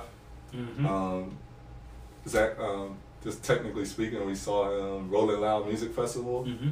I think this Our was first twenty. Rolling Loud. Yeah, our first Rolling Loud, Yeah, first Rolling Loud. 2017, Mm-hmm. and he played this album. And man, this album was meant another album meant to be played live. Like that shit was incredible. We were the second people to hear it live too. He played it first at Coachella, then played the Rolling Loud. Yeah, yeah. So we were gifted this here a second, but Mhm. from the from the moment it started, like I never heard anything like it. I just love artists, any album that starts off with something you never heard, like a, just a complete different sound. So once I heard, and it sounded good. So once he played it, I was just like, I was already in. And then the second song, DNA, which is probably the best song to me. That shit's on a different level, just because I felt like I- I- there was a little Kanye influence on there, Mm-hmm. because of Kanye was uh, Yeezus in- uh, Yeezus album. Mhm. He was there for the Yeezus tour, by the way, too. He opened. He was there Kanye. as well, So He opened up for Kanye during the Yeezus tour. this beat itself alone just slaps by itself alone. Like you don't need lyrics on it. Like if you play this automatically, like we just played this this instrumental, like we were gonna be like bumping our heads. But of course, Kendrick Lamar did his thing on on this track. Then you got Element. You got Loyalty with Rihanna. That was a moment. Then you got Humble. One Humble is very special record. This is um this is this song they're gonna be playing for a long time too. This is gonna be on the oldies type out uh albums where people are gonna be like, yo, I really like this song, da da da. Like our kids, our grandkids gonna be Mhm. saying that. And th- they use this song for like um like um, at riots or whatever for like political campaigns like they play this song all the time and stuff so that, that was a moment then you got lust love you got fear god i mean the whole damn album is just cohesively really good Whatever happens And- on Earth stays on Earth. yeah, and Don't it, put it had a story, place. like, bruh, I, there's so much stuff you could say. Like, another thing I like is, um, my mind is just racing. Um, me against he did, um, I, I remember Kendrick Lamar was talking about this album in an interview, and he felt like, he felt like this was his best album, um, to date. He felt like this is better than His mom felt it was his best album. who? His mom. His mom did Yeah, too. his mom texted. Kendrick made me feel like I live in the Matrix after I heard that. album. Yeah, pretty much. He like This was a like- movie. Yeah, This was bro. a- he made me this was a realize like the world you really live in, especially with the last couple tracks that he had with um. Hold up, pull up the last. What's the And I like last the tracks? I like the kill. Yeah, fear. It was fear. Fear God and Duckworth. Duckworth, God, and fear. Now. But I like Those the were martial arts type special influence records, too. Is that three minutes? All right. I like the martial Okay. arts type influence too, Yeah. with the Kill Bill type things and stuff. That was that was pretty cool. Okay. Br- really briefly, just because you brought up this album, I have to talk about it Okay. for like less than a minute. Okay. All right, you talk about the kung fu influence. Did you Yeah. know that the first black, um, you know, samurai was the first samurai was a black man? That's number one. Number two, um, Didn't know that. yeah, um, Kendrick Lamar with Damn. Um, you got to look at this like it's a puzzle. You know, what I mean, when you start looking at the pieces to this puzzle, you start seeing the connection. First two songs, Blood, DNA. Next two, next two songs, Yah, Element. Yah is a god. Element is, is an element of a god. Oh, You got um, Pride and Humble. Two, you know what I mean, that go back to back. Love, Lust. XXX, Fear. God. He really put a lot of thought in this. It's too much thought. Then Bruh, you can play it's the album insane. backwards. Bruh, if you play his That's drum backward, crazy. it sounds like a different. It's a different album. and He did it on purpose because he came out with the collector edition. The collector edition, which starts from the from the back to the to the front. Right. You know what I mean? So, and even when you hear Duckworth, when Duckworth ends, it tells you to replay Play it it. Mm-hmm. backwards.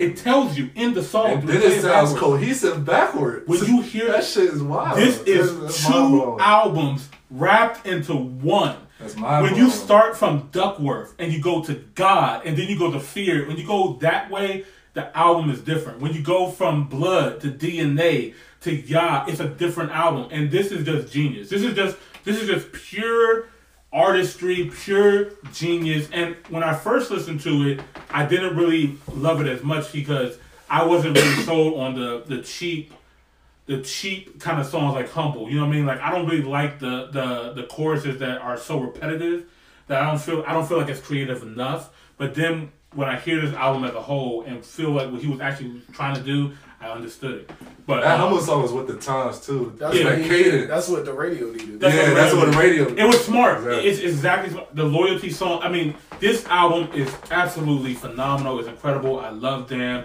I heard it live. I met Kendrick Lamar at the uh, at the was TDE Championship tour. I actually got to sit ne- got to sit next to him, take a picture with him, talk to him, and um, it was it was amazing, man. Like, um, shout out to TDE for just I bet he's real humble. he is uh, yeah he's a very humble guy um, you know shout out to the whole TDE I, I seen Schoolboy Q Isaiah Rashad Sir Yeah. um, I, um, Absol I, I met all of them um, so I mean they're hats off to them I know we gotta move on Like Um, Kanye said, he the guy MC. Number three. there's no way around it. Top five. I'm at that. No, it's your top four.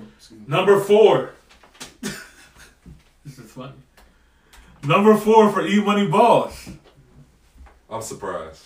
I'm To very pimp surprised. a butterfly Kendrick Lamar I'm very surprised. This is to me Kendrick Lamar's number one album, and let me explain. When I first heard this album, I was coming from Pennsylvania with you, nigga, and I, I, I was in a situation where I, I didn't even want to be there anymore. I just wanted to go home, and I drove from Pennsylvania back home, and I heard this album. It leaked, and I remember Top Dog was really upset when this happened. Um, I did not like this album at all when I first heard it um, because this is fresh off Good Kid, Mad City. This is fresh off of the the you know the freestyle that he was doing. This is fresh off of Control, and I'm just like I'm expecting Kendrick to just fucking murder niggas Right. lyrically on everything that he drops, I'm gonna make you think. and he made you think. He changed it up. He was like, I'm not gonna give you what you think I'm gonna But give guess you. what? Guess I'm what gonna my give you what favorite song want." off that album is? Which one? Institutionalized. Did you listen to the Mm. message on that song? Yeah, It's crazy. I every every song is a, a deep message to it. Institutionalized was the last song that really resonated with me. It's crazy because that that's one of the songs that you would think that I would like the most. But I actually love King Kunta. I loved um, All Right, obviously. I love Hood Politics. I love How Much a Dollar Really Costs. When he talked about being in Africa and talking to the homeless person and, and you know what I mean having that connection and then realizing that all of us are one. You know what I mean? All of us are. I think the album was more controversial than people realized. Yeah. Like, especially the way it opened up. Every nigga is a a star. star. And you gotta think about You what gotta was- think about what he meant when he said that. And when he said, and then you also got to think too, what was he promoting when it was coming out? He was doing all the untitled tracks, Right. not these tracks. When you- Oh yeah, when the you- Untitled album. The Untitled yes, the album. Untitled and um, When this- um yeah, When this album was coming out, Undated or some when shit. he was doing the late night shows Mm-hmm. with Jimmy Fallon and David Letterman, he wasn't doing the hits off of this album. Right. He was doing the other songs we never heard of yet. We was like, what is this? This was Untitled Three. This What was caught my eye was, Seven. was the art cover. The art cover, I was like, wow. all, the, all these black people in front of the White Wow, House. I You know what I mean? Like this is what he is. I mean, he talked about it. You know, I'm not what he's going to do if he had that power. If he had the power of a president, what would he do? Mm-hmm. I'll pay my mama's rent. I will do this. I'll get all my niggas out the hood. I'll do this. I'll do that. And then when this album takes you on this journey, it feels like it's like it's not as simple as you think it is. You know what I mean? Like this is a real life thinking album. And, you know, when he talked about going home to Africa, he went to Africa. He started making songs in Africa, and then you know, going to the Mandela jail stuff like that. He, he did all that kind of stuff, and then he talked about going back home. He talked about blacker the berry and sweeter the juice. He talked about I, I love myself. I know all the stuff that my people went through and who I am. I still love who I am right now. The, the I track was so monumental. When you when this song came out, it was it was un, it was unorthodox because when the song came out, I it was an actual radio record. He did a video, he released it on radio, he performed it live. But then when you heard it on the album, it's completely different. It's not the same I that Yeah, you listening to. So And it was live. he did it on purpose, and and Uh, the eye track to me was so important, and I think what he pretty much wanted everybody to know from To Pimp a Butterfly is, um, you can be somebody that can be used to influence a culture by somebody else, you know, trying to use you, or you can reflect who you are. I, I myself, I love myself. I am this. You know what I mean? And then and then project that and let you go off of, um, off of your own, um, you know, your own thoughts.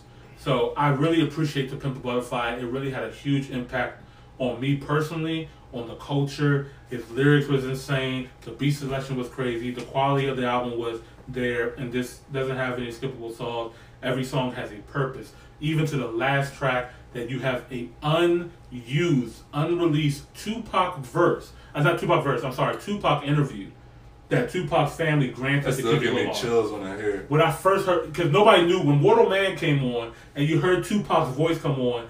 If you, if the if the back of your spine didn't sink down to your ass, I don't know what happened. Cause that shit was crazy. I, I was not. Nobody was expecting a Tupac interview. That Yeah, that was insane. Because everybody obviously compared Kendrick Lamar to being the new Tupac, being from Compton, being from LA, having all that weight on his better than Tupac.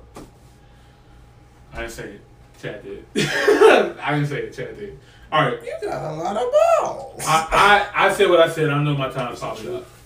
So we're going to number three. Yes, sir. Number three, and I'm very happy with this one. Take care, Drake. At number three. I counted on you, nigga. Huh? I counted on you. I counted on you. Thank you. look the vinyl. I had to put it up there. Um, this is my second favorite album. My first favorite album is Nothing Was the Same, and I'm going to get that vinyl. Nothing Was the Same, but I had to get Take Care. I had to give credit where it's due. Um, this is at a moment where this came out in 2011, I believe, and this is where Drake just shifted his whole sound, his whole wave, just everything he was doing at that time. Because This is with his first album, his first album was "Thank Me Later" or Thank some shit Later. like. It sounded like everybody else. Like he had a, a Swizz Beatz We talked about that during the interview. Yeah, we talked about that. So it was something that wasn't Drake, but off of this album, we we got Drake, and we got Drake for who he is and his sound. And I felt like each song is just relatable. I feel like it don't matter what part of life you're in. You could like if you if you're cool or you a drug dealer, just anybody like if you're a nerd, like anybody can relate to Drake in some type of way with each song. And then the sound, the sound alone, like it gives you that cold Toronto feel. Like I just love yeah, I just like how music kind of like changed my mood. It, it puts me in a certain mood. I listen to Take Care, like, I sit down, I just reflect on my past relationships and shit. Like he he really knows how to like get into you know people's emotional state and uh, mindset, whatever. So he got his songs, headlines. Headlines, I believe, was the first song he laid out to the world. I when that it came- song. That's so crazy. You did? Song. I hated that song when it came out. It was it was a good song when it came out. I, I played it, and then Marvin's Room was just a phenomenal. Like that was that, was another. that was the lead single to this album. Yeah, I remember so that trending on Twitter for uh, weeks at a time. Like people kept talking about this If y'all don't know what Marvin's Room is about, he recorded that song in Marvin Gaye's studio. Studio, yeah. Shout out to Marvin Gaye. Shout out to DC. He's from DC. And then the remix did really well too with Teyana Taylor. Teyana Taylor killed it on the remix. I remember that. And then yeah, bro, this every song is cohesive. It, it it's its own way, its own sound. Now you could um credit the Weeknd for helping him making his making Can his- you credit the Weeknd? No, you should credit Weeknd. I feel like Weeknd really Man, had his Abel? hands on this. So, yeah, man, my favorite songs on here is Lord Knows. I feel like that was one of Rick Ross's best verses. Uh, I- That is, but that and that that song he got on um, Kanye's Kanye's album joint. Monster. I compare those two. Don't he, No, no, no. Devil in the New Dress. Devil in the New Devil Dress. in the New yeah. Dress. Yeah, Them two verses, man. Then um, Hell Yeah Fucking Right with Lil Wayne. That was a moment. Anthem. anthem, Bruh, It's a lot of these songs is anthems. This is this is an album like if you invite your friends, you having a party, you could really just play this whole album. Niggas gonna rock out to it.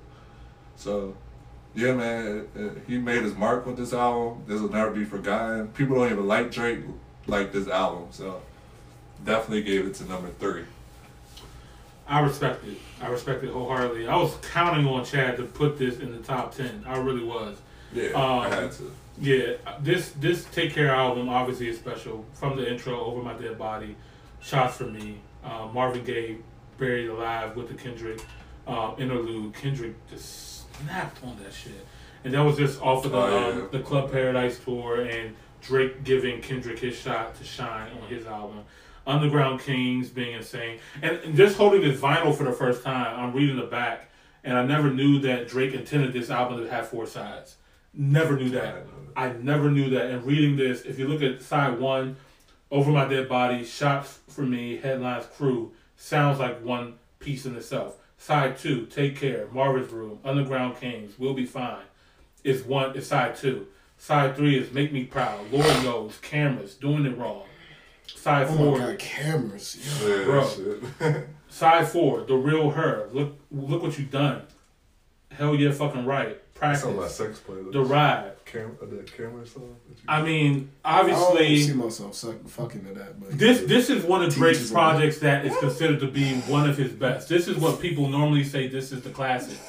You know what I mean? This this is what people go on to right here. This this is 2011, right?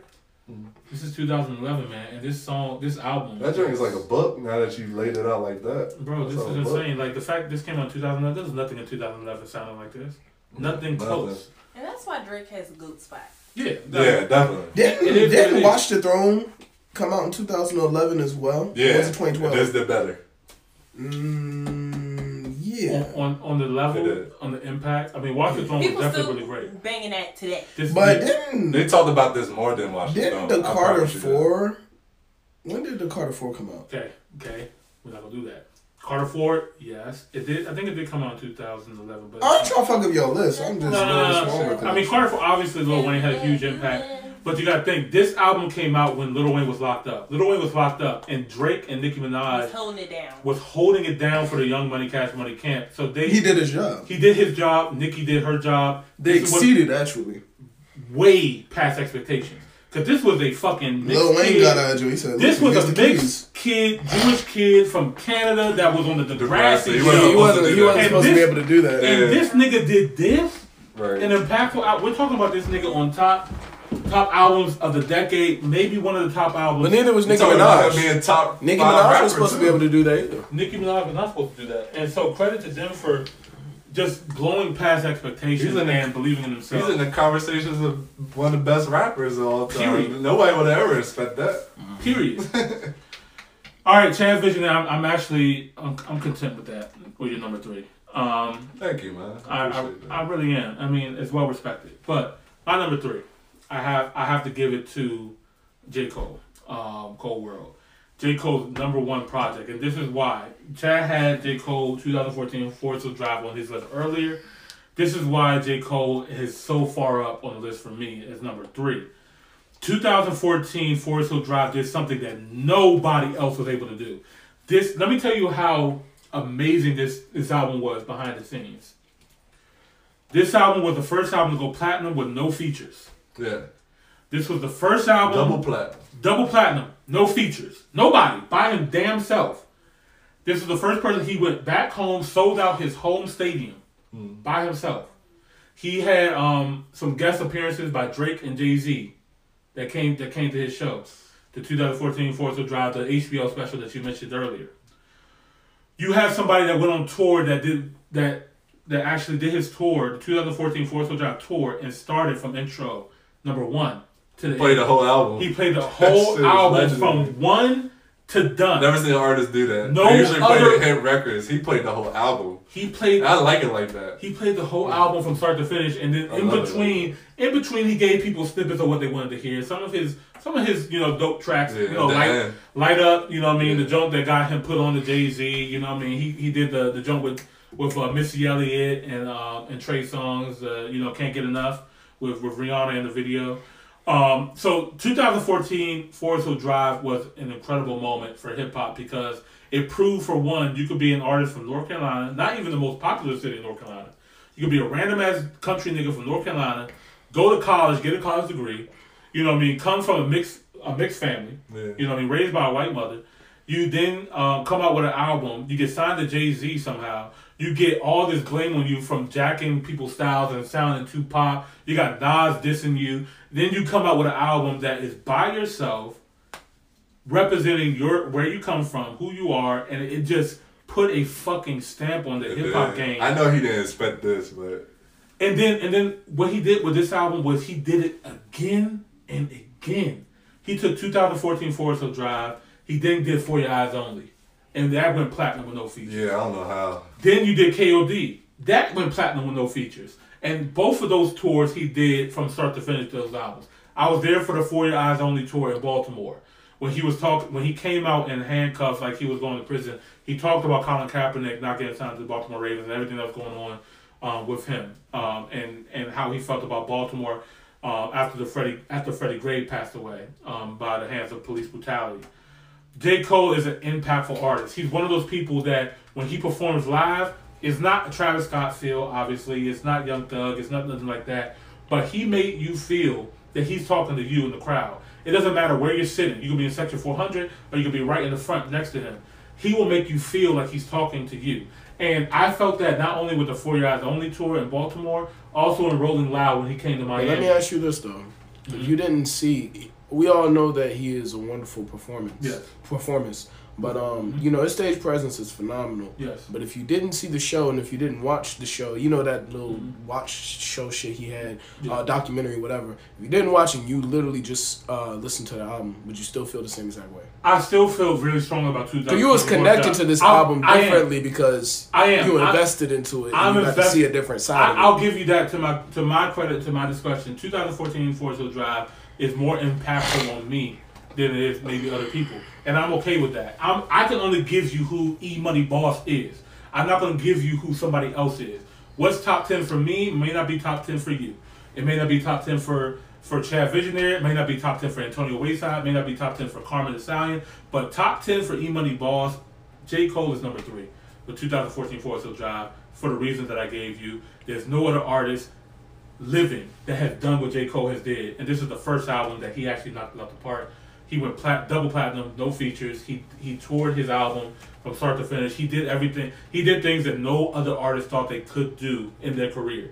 He's he's on a whole different playing field by himself. I mean, he paved the way for a lot of um, for a lot of hip hop artists. Not to, to to be able to accomplish certain things that was like just undoable. And then to come out with the Dreamville record label to do the Dreamville um, um, concert at home in North Carolina, and to also do the KOD That's why he tour. can be put like it's just like Drake um, with his website, the way he sold his first mixtape off of uh, OVO.com. right. Like the shit's just crazy. It's like he he kind of like set a new standard. He set a new standard exactly, and nobody else can compete. Like I don't know who else do you know can go platinum with no features. Yeah. Period. And that's that. That's not just hip hop. That's anybody. That's rock, R and B. I don't give a fuck what your genre is. Who has an album that went platinum with no features? Somebody just said, "How you put 2014 Forest Hill Drive over to Pimp My Butterfly?" I just did, and for the reason I just gave you. Uh, Kendrick I Lamar. would. Listen, exactly. for what I just I told would. you, Kendrick Lamar is an incredible Kid, Mad artist. City was better than To Pimp a Butterfly. No, he's. no, he- he- oh, okay. Right, and, and some people feel that way too. And and Good Kid, Mad City. It resonates differently because it was more of a reality based thing, and, but it wasn't. But To Pimp a Butterfly was more political. I felt Yes, it was more it was. political. But like Good Kid, Mad City was like nigga, this To is To the hood. This is where I'm at. This is what niggas is. Good Kid, Mad City related to the niggas that are in the street right now. It related to people who are involved in street activity. Hell yeah! You have to have a higher level of consciousness to really understand the Pimp a Butterfly, which Right. is why it won't resonate with everybody as Right. deeply. Right. Which is why I feel Good Kid, Mad City is a better album. Right. Just because. And that's respectable. You know what I mean? That's respectable. There's nothing wrong with, with what he just said right there. Some people gonna feel like Good Kid, Mad City is number one. Some people gonna feel like The Pimp a Butterfly is number one. And really, there's no real number one answer. It's all based on your opinion. It's opinion. It's opinion based. It's fine. It's opinion based. Yeah, it's hard with Kendrick. Is It's hard it- with Kendrick, Kanye, Ho- But- Hove, But Drake. I'm I'm giving you 2014 Forest Hill Drive because of one, he went double platinum with no features. He did he sold out his home stadium by himself. He also um, um, started he did his tour with doing his whole album from start to finish. Nobody else was able to do that. So period. That's it. Number three. All right, number two. Um, you already mentioned it. I'm going with Kendrick Lamar. To Pimp My Butterfly. Wow. wow. I ain't I'm about to that. give you a ride because um this album pretty much this album is gonna be um it's one of those albums you're gonna study. Yeah. Like just like Yeah, Tupac. exactly. They can have a whole Yeah. class on this shit. Yeah. A whole class. gonna a whole class on this. And he really placed his mark on it. Yeah, it wasn't I get what you're saying. It really a lot of people not That's the thing. relate It's like it. if you are not at that level Yeah, of that high, thinking, yeah. like here's the thing: like when you're just sitting down wanting to, like I'm a kind of person. Like this is the reason why I love Biggie over Tupac, and a lot of people are going to hate me. A lot of people are going to hate me for saying this, but see, here's the thing about Tupac. Tupac was a a, a, a, a philosopher.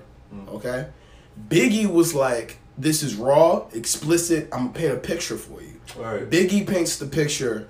Tupac makes you think, and I just feel like if you think about that That's good perspective between two artists, these two albums, Good Kid, Mad City, is this is painting the picture, which is why when I turn it on, I don't have to think that hard, just because nigga, I've seen it, I lived it, I know, like Right. nigga, like them scenes, them little cut scenes were like, hey, where you from, homie? Where your mama stay? Where your grandmama stay, nigga? Yeah, that's the real life. that shit. But it's like, but with um, with um, to pimp a butterfly, it's more so you have to listen to it a couple more times Yeah, and do. really dig I, into I the like words. how you uh, did that comparison. That's really good. You have to think. You have to dig into the message, and not just necessarily what he's throwing at you. You have to actually that's- look at it from a God view. You have to look at it from a very um, detailed view in certain parts, and, that, and it's just a different type of album. Well, I'm gonna, kinda tell, I'm, gonna, I'm gonna tell y'all why I, I, I think it should be uh, top two.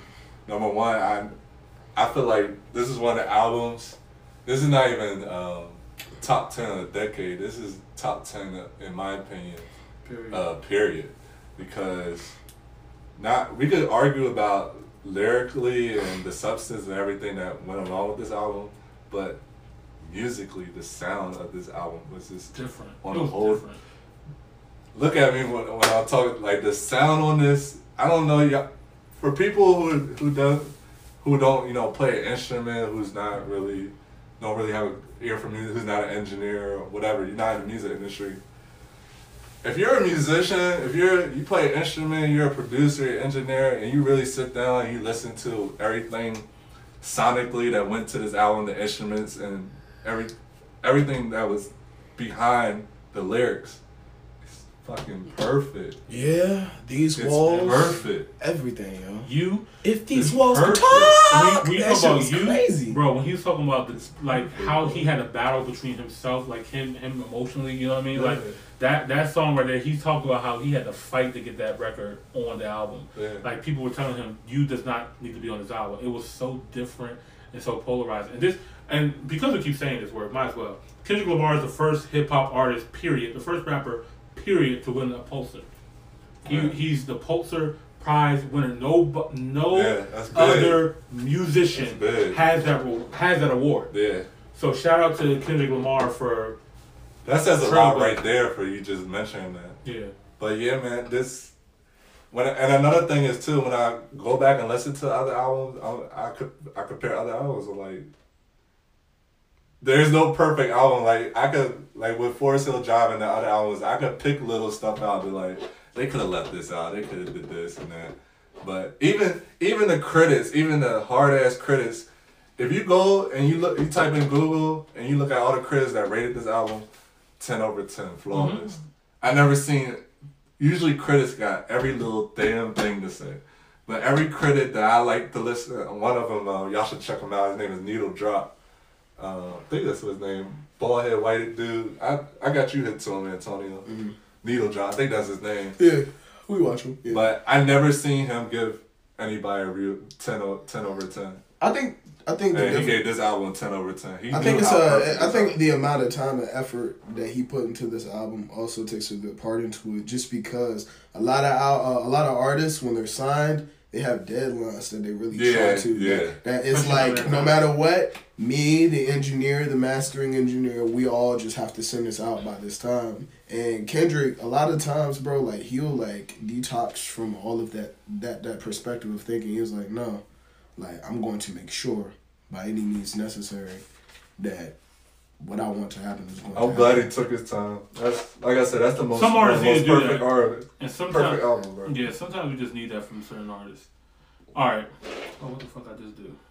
I broke it, bruh. I got you. Um. Okay. So He said I broke it. I, I broke it. Bro. I don't know. Hey, what tab was we on? I don't know, nigga. These guys got too many tabs. Um, I'm gonna give you my number two. You gotta type it in again. That's fine. Um, What do you want? Say. Drake.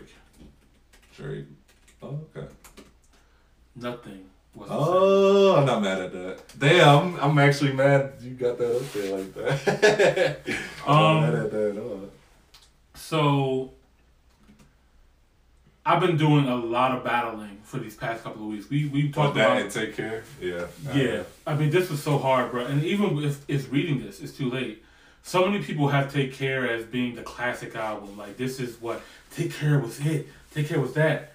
And I'm so glad that Drake actually came out with the interview with Rap Radar, Elliot Wilson, and B. Dot, and um, and he talked about nothing was the same.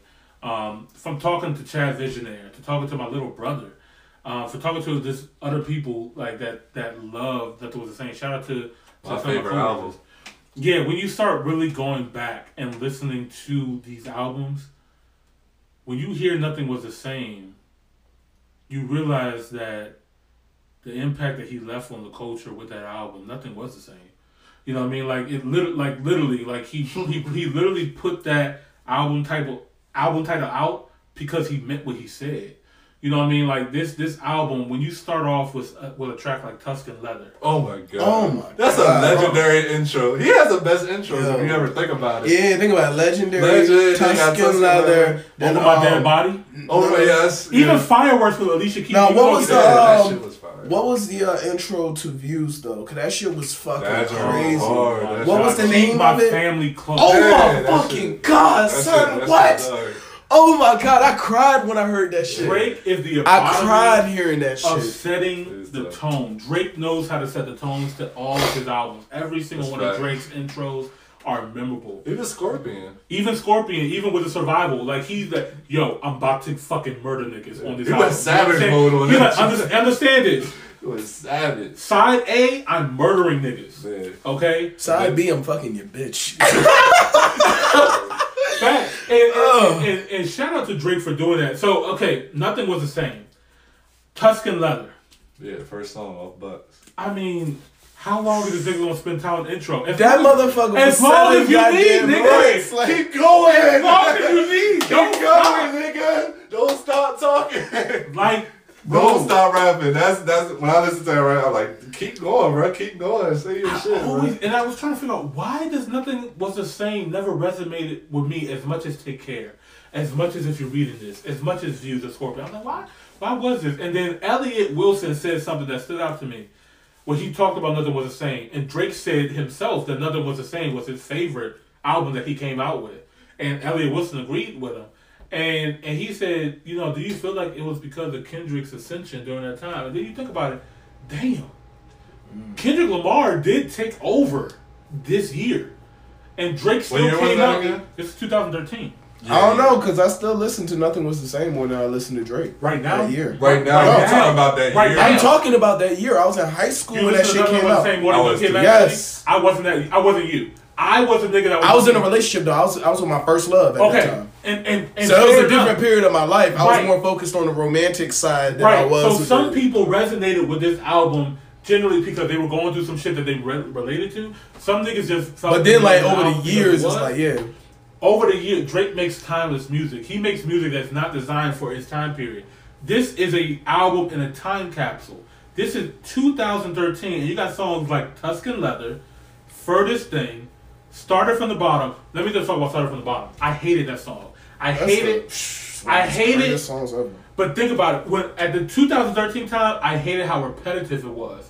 I was like, you're not saying anything. What song was it? Uh, started from the bottom. Oh, Started yeah, from yeah. the bottom. Now you. Now when it came out, I didn't really like started that song. from the bottom. Now you- I, I didn't fuck surprised- with it. At I that loved time. everything about it. But it became an anthem. I heard that. I heard five uh, five a.m. in Toronto. I heard the rest of the track list. I heard language. I Just heard hold on. worst We're going behavior. home now. I heard from time. I heard the joint with Jhené Aiko. I heard hold on, we're just going home. Can When we he talk had about real. how good the Furthest Thing was? I mean, bro, That this song whole was so album, good. too much. Connect. 305 in my city. He had a joint with Jay Z with Pound Cake. He mm. had, bro, like, Yeah. Pound was a Cake was the shit. bro, all me with Big Sean and 2 Chainz. This Big Shaw's best verse on there. Big Shaw killed that. Y'all gotta give it to him. own it, bro. This album, bro. Big Shaw bro. killed that shit. This album, bro. If you go back and listen to this, you have to go back and listen because I did this a disservice. I definitely had to take care take care over this album. After re-listening to this album in 2019, going into 21, 2020, I had no choice but to select my favorite Drake album right now, and it has to be Nothing Was the Same. When you listen to the track list, when you listen to what he was talking about during this time, this is it. Alright. I ain't mad at that, bro. That's my favorite album. One of my favorite albums. It's crazy you picked Take Care. I picked Nothing the Same. Jesus Christ! All right, It worked out. It's worked out again. Number Two, two of the, those two albums should, definitely should have been mentioned. yeah, the and it and, and they were. So I'm happy. I think I think everybody knows my number one. I think everybody knows my number one. I think everybody should just say it for me. All right, so all right, we're number one. How much time do we have, by the way? Do we So you um good, bro? Good? All right, number one hip hop album. You probably know it. of the decade. Just say it for me. Kanye West, Yeah. my beautiful dark twisted fantasy. Yes. 2010. Yes. This man started the decade, period. He said, Here you go. This is the blueprint of what the 2010s are going to be, Pretty much. period. Period. There's This album is what you call perfection. Yeah, another perfect album. There is nothing that you can add or subtract, divide or multiply to this album. This is it. Right. Nigga, this is PIMDAS. This is the fu- this is your blueprint. This is 2010, 11, 12, This your 13, number one, too? 4. This is number one for me too. I already do, bro. Like this is by a long shot, by the way, too. Like this was not even a question. When I knew when I was doing this, when I was doing this list, I knew what my number one album was one. going to be. Yeah. This was number one first. Everything else I have to think about. But It's complete album. track list. This this just so in case you guys don't remember. Dark Fantasy featuring Nicki Minaj. Gorgeous. I love how animated she was on that track. By the She way, fit she, in this she fitted that perfectly. and this fits so perfectly to my list because you think about 2010 was the Nicki Minaj takeover. right. Okay, the Nicki Minaj take 2010 Bro, you had the Young Money niggas with Bedrock and them doing that shit. You had Nicki Minaj coming out with her album. You had Nicki Minaj on Monster. You had her on Dark Fantasy. You just Nicki Minaj took over 2010. That was her year. Period. She had songs with Beyonce and Rihanna following that. But anyway, Dark Fantasy featuring Nicki Minaj. Next song you have Gorgeous featuring Kid Cudi, Gorgeous Roxanne. crazy. Come on, bro. What? That was on a whole different level. Then you got Raekwon, a legend. Legend. Legendary. Then you have a song like Power, which is an anthem. You put this shit on, you want to run a mile in the gym. All the Yeah. Lights interlude, beautiful. Then leading into All the Lights, um, the song itself. That song was like that song. That song made me scratch my I fucking told you head. no, he wouldn't listen. What? Just go ahead. Okay. Um, all of the light, all of the lights, um, was such an amazing track with so many influential people. So many people don't. Pe- a lot of people don't realize how many people actually were on that song. From John Legend, Oh yeah. you know what I mean, to Kid Cudi, to Rihanna, to to all to all these amazing people that influenced that one song with just a little snippet. Fergie, just a little people The that video was amazing too. what, um, Monster, obviously. Rick Ross with the intro. Jay Z with his bar, and then Nicki Minaj's and Pusha T, um, killing it. I Best mean, verse, one of the best verses of the decade. Nicki On a Minaj. solo plug. Oh, I'm talking about Nicki Minaj with Monster. oh yeah, that too. The Um, best verses. So Appalled was amazing too. I think Jay Z had the best verse of that album. I mean, that song. A solo plug. So Appalled, I feel like No, Jay Z we gotta listen to that again. so I, I mean, that's fine. RZA, another legendary hip hop legend that closed out that track. You also have Swizz Beatz on there and Pusha T, um, and also CyHi the Prynce. The Devil in the New Dress featuring Rick Ross. Runaway. That's Bryce Ross best verse. yeah, and, and how Kanye was like, bro, get back in the get back in the I'm glad he did that. If he would never did that, we would have had a different verse, man. Runaway featuring Pusha T. That that whole video Yeah, that's phenomenal. was a bro like He made a short film out of this whole album. That was Yeah. another thing. Like, th- this is a film. this album. hearing Kanye perform this perform this live as well too with with his uh with his uh, instruments man Oh yeah, the keys yeah. and the beat maker bro hell of a life the blame game lost in this world featuring Bon Iver and of course who will survive in America this this album is what you call perfect Perfection. You could literally talk about each song for days. And critically acclaimed, like all the critics say it's like one of the best hip hop albums ever. I didn't even care what the critics said. You Yeah, I didn't even care It's either. crazy that we all, everybody has a collective and understands that this is the Yeah. album of the decade. Majority hip hop fans know what it is, bro. Like, It is what it is. If you don't listen to hip hop, then you, you, you're not gonna know. And and the crazy thing is, bro, what what surprised me most about me picking this, this album came out in November of 2010. Yeah. November of End of the 2010. year. pretty This much. joint almost didn't make the decade, bro. Like, but this joint, this joint started the decade. Mhm. It really did, man. Um, my beautiful dark twisted fantasy, Kanye West. Ladies Number one album of the decade. yeah. Number one album of the decade, man. Give Well it up for. Kanye. Um, obviously, you know, we both picked number one album to be Kanye West, My Beautiful Dark Twisted Fantasy. I'm not actually surprised at that. Um, you know, my list. Uh, we go ahead and give a recap of our list. Um, Chad, you want to go ahead and give your recap real quick? Yeah, so shout out to my legendary list. Go ahead. Number 10, I got ASAP Rocky, Long Live ASAP. At number 9, I got Travis Scott, Astroworld. At number 8, I got Nipsey Hussle, Victory Lap. At number 7, I got Ye and Hov for Watch the Throne. Number 6, I got Chance the Rapper, Coloring Book. Number 5, I got J. Cole, Forest Hill Drive. Number 4, I got Kendrick Lamar, Damn. Number 3, I got Drake, Take Care. Number 2, I got Kendrick Lamar again with To Pimp My Butterfly.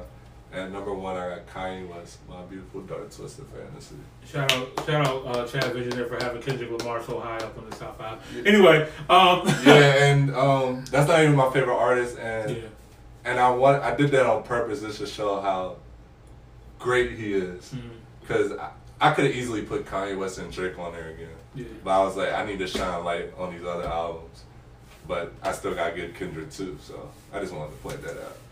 And don't forget the criteria as well too. The criteria is cultural impact, lyrics and vocals, beat selection, quality, and skippable songs. So, to me, like like we said, with skippable songs, you can have five amazing records on your album, but your album is twenty songs long. If I'm skipping fifteen songs in your album, like those those five songs get overshadowed. Quality of the album, you know, what can you a cohesive project, you know, what sounds good together. Beat selection, you know, half of your song, lyrics and vocals. Can we throw in um, an honorable mention? um, cultural impact. We'll talk about that in a minute. We'll talk about that in a minute. We'll talk about that in a minute. Okay. Um, so um, my recap of the top ten: number ten, Pink Friday, Nicki Minaj. Number nine, Questions with XXX. Number eight, Born Sinner, J with J Cole. Number seven, Good Kid, Mad City, Kendrick Lamar. Number six, Six God with If You're Reading This Is Too Late, Drizzy Drake. Number five, Victory Lap, Nipsey Hussle. Number four, To Pimp a Butterfly, Kendrick Lamar. Number three, 2014 Forest Hill Drive, J. Cole. Number two, Nothing Was the Same with Drake. Number one, My Beautiful Dark Twisted Fantasy. I told you our top five was going to be pretty similar. Yeah, I knew it was. I mean, you can't deny these people right here. You can't deny these this five. Obviously, if we are picking Drake, Kendrick, and Cole to be the the niggas of our time, you know what I mean? Those those are the people who are solidified as being the top rappers. Period. Obviously, they came with some strong body of work, and our list just reflects that. They came out with the best albums when they dropped them, and that's why they landed on our list. Um, you want to talk about some honorable mentions? Yeah, I got one. Uh, I'm gonna just do this for the culture. So-. The one I had on rotation, Adidas uh, Jamaican jump. the one I had on rotation. Mm-hmm. Can I, can I throw out two, It, what you want. You can throw it real quick. three? So mm at number ten, I had Nicki Minaj, Pink Friday. I had Rick Ross, Teflon Don. I heard you playing that John Heavy earlier. Yeah, I, I was really contemplating. I know. And then I had Future, Mm. DS2, Dirty Sprite 2. That's a mixtape. Mixtape. That's a mix. Hey, hey, is um Dirty Sprite Dirty 2. Sprite 2 a mixtape? Yeah, it's a mixtape. Dirty Sprite 2 is a mixtape. Antonio. Thor. No. Dirty Sprite 2 is a mixtape. Um, Is that a mixtape, bro? But Dirty Sprite 2? yeah, but it turned into an album. The album, yeah. So yeah, that was in my rotation.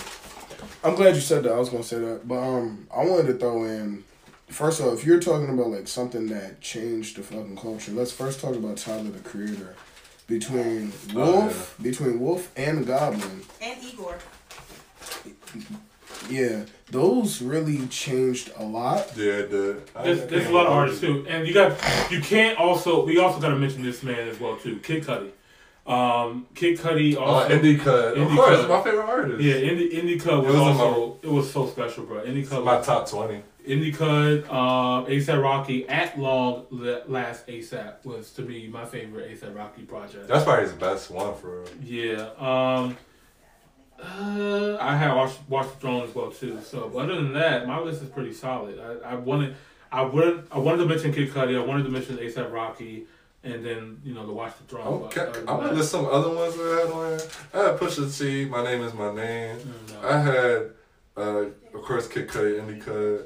I had uh, Childish Gambino, Internet. Mm, because the internet, that's another good I had. Jay Z, Magna Carta. I had the game. And his four four four too. I had the game, Jesus Piece. I have Big Sean, Dark Sky, Paradise. I felt like that was slept on. Yeah, bro. I even had Wale on here. Uh, Which Am- Wale album? Ambition. Ooh. But it was two songs. The Gifted was better. That didn't. That didn't. His that one song he did with Big Sean. I was like, he should never did that. The Gifted is another mem- You uh, know- memorable album. as You know well. what song I'm talking about? Big Sean, right? Uh, Chain Music. No, Slight Work. Oh, Slight Right, Word. That shit is Okay. so kiddish. Lil Uzi. Love Rage Two. mm, yeah, that's a good one. No, that was Rage One. That was a good one. Two is two is better than one. I mean, yeah, I'm saying like cultural impact though. Yeah, one niggas was on one heavy. I Alright. made a lot of you niggas. All right, y'all. So that is going to be Top Hill episode one, Five. you had to think about Part that for a minute, bro. part two. Um, man, this is the end of the decade. This is the end of a year. I can't wait to put my list on Twitter.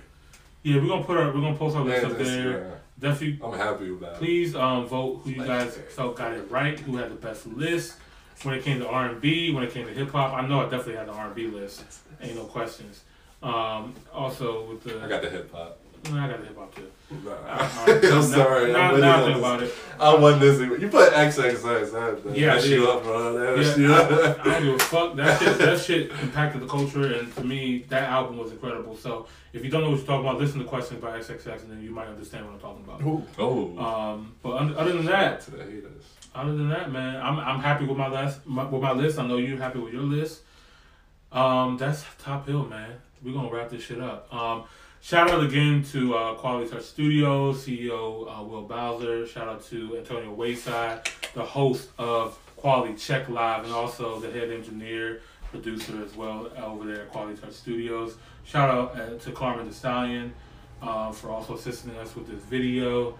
Um, I just want to say one last thing. I want to say Happy New Year's. We Yes. We close it out um, pretty big. mhm. Um, we got a lot in store for Top Hill. We got a lot in store for our whole team. Like you said, shout out to Antonio Wayside, Carmen the Stallion, and um, Will Bowser. Like we we got a lot of stuff that we're about to cook up in 2020. So Yeah. I wish everybody uh, the best success. hmm And um, just stay in tune with it. Uh, stay tuned. Oh yeah, because this, year, we this doing. year we're coming for that ass. We're Yeah. coming for that ass this year. Like this, No, no, no. Say it again. we're coming for that ass. You hear me? Like that, that ass is mine. You know what I mean? So Hold on, don't be a part Whoa, of first of all, niggas, y'all know what I'm talking about. uh, um, anyway, so with what's coming up, this is definitely a close of a decade, a close of a year. This chapter is over. We're about to start a new chapter. I think everybody um, that I know I'm affiliated with are in a certain space that they know that they are part of something bigger and they're ready for it to happen. And I'm so blessed to be in a space with a Chad Visionaire, Tony Wayside, a Carmen the Stallion, uh, Will Bowser, a Miss America, Chef Rhonda, a Nails by Her by Jamila, um, uh, Rico Spazin to uh, eight, 80 shots with Diggs, with Gray House 77. I got so many people. We got so many people. Yeah. All right, so let's let's just give you a quick little preview. Season 2, 2020. We're going to start having guests on our show. We've been talking about this for a while. Our first guests are going to be Quality Check Live. So shout out to Quality Check Live for agreeing to be the first guest on Top Hill Podcast. Um, every week we're going to feature um, a business, an entrepreneur, a uh, an artist, a producer, somebody who wants to get out their their product, their business. So if you guys are interested in being a part of our show uh, or being featured, please uh, hit us up in our DMs, Top Hill Pod, E Money Boss, or Chad Visionaire. Anything else you gotta add? No, man, that's it. Um, like I said, I wish y'all nothing but success in 2020. Um, God bless you and all y'all families. Be safe out here. Happy New Year's 2020. We're coming for that ass. Yes, sir. Let's go. I'm out. I'm Chad Visionaire. I'm E Money Boss. Peace. This is Top Hill. Peace.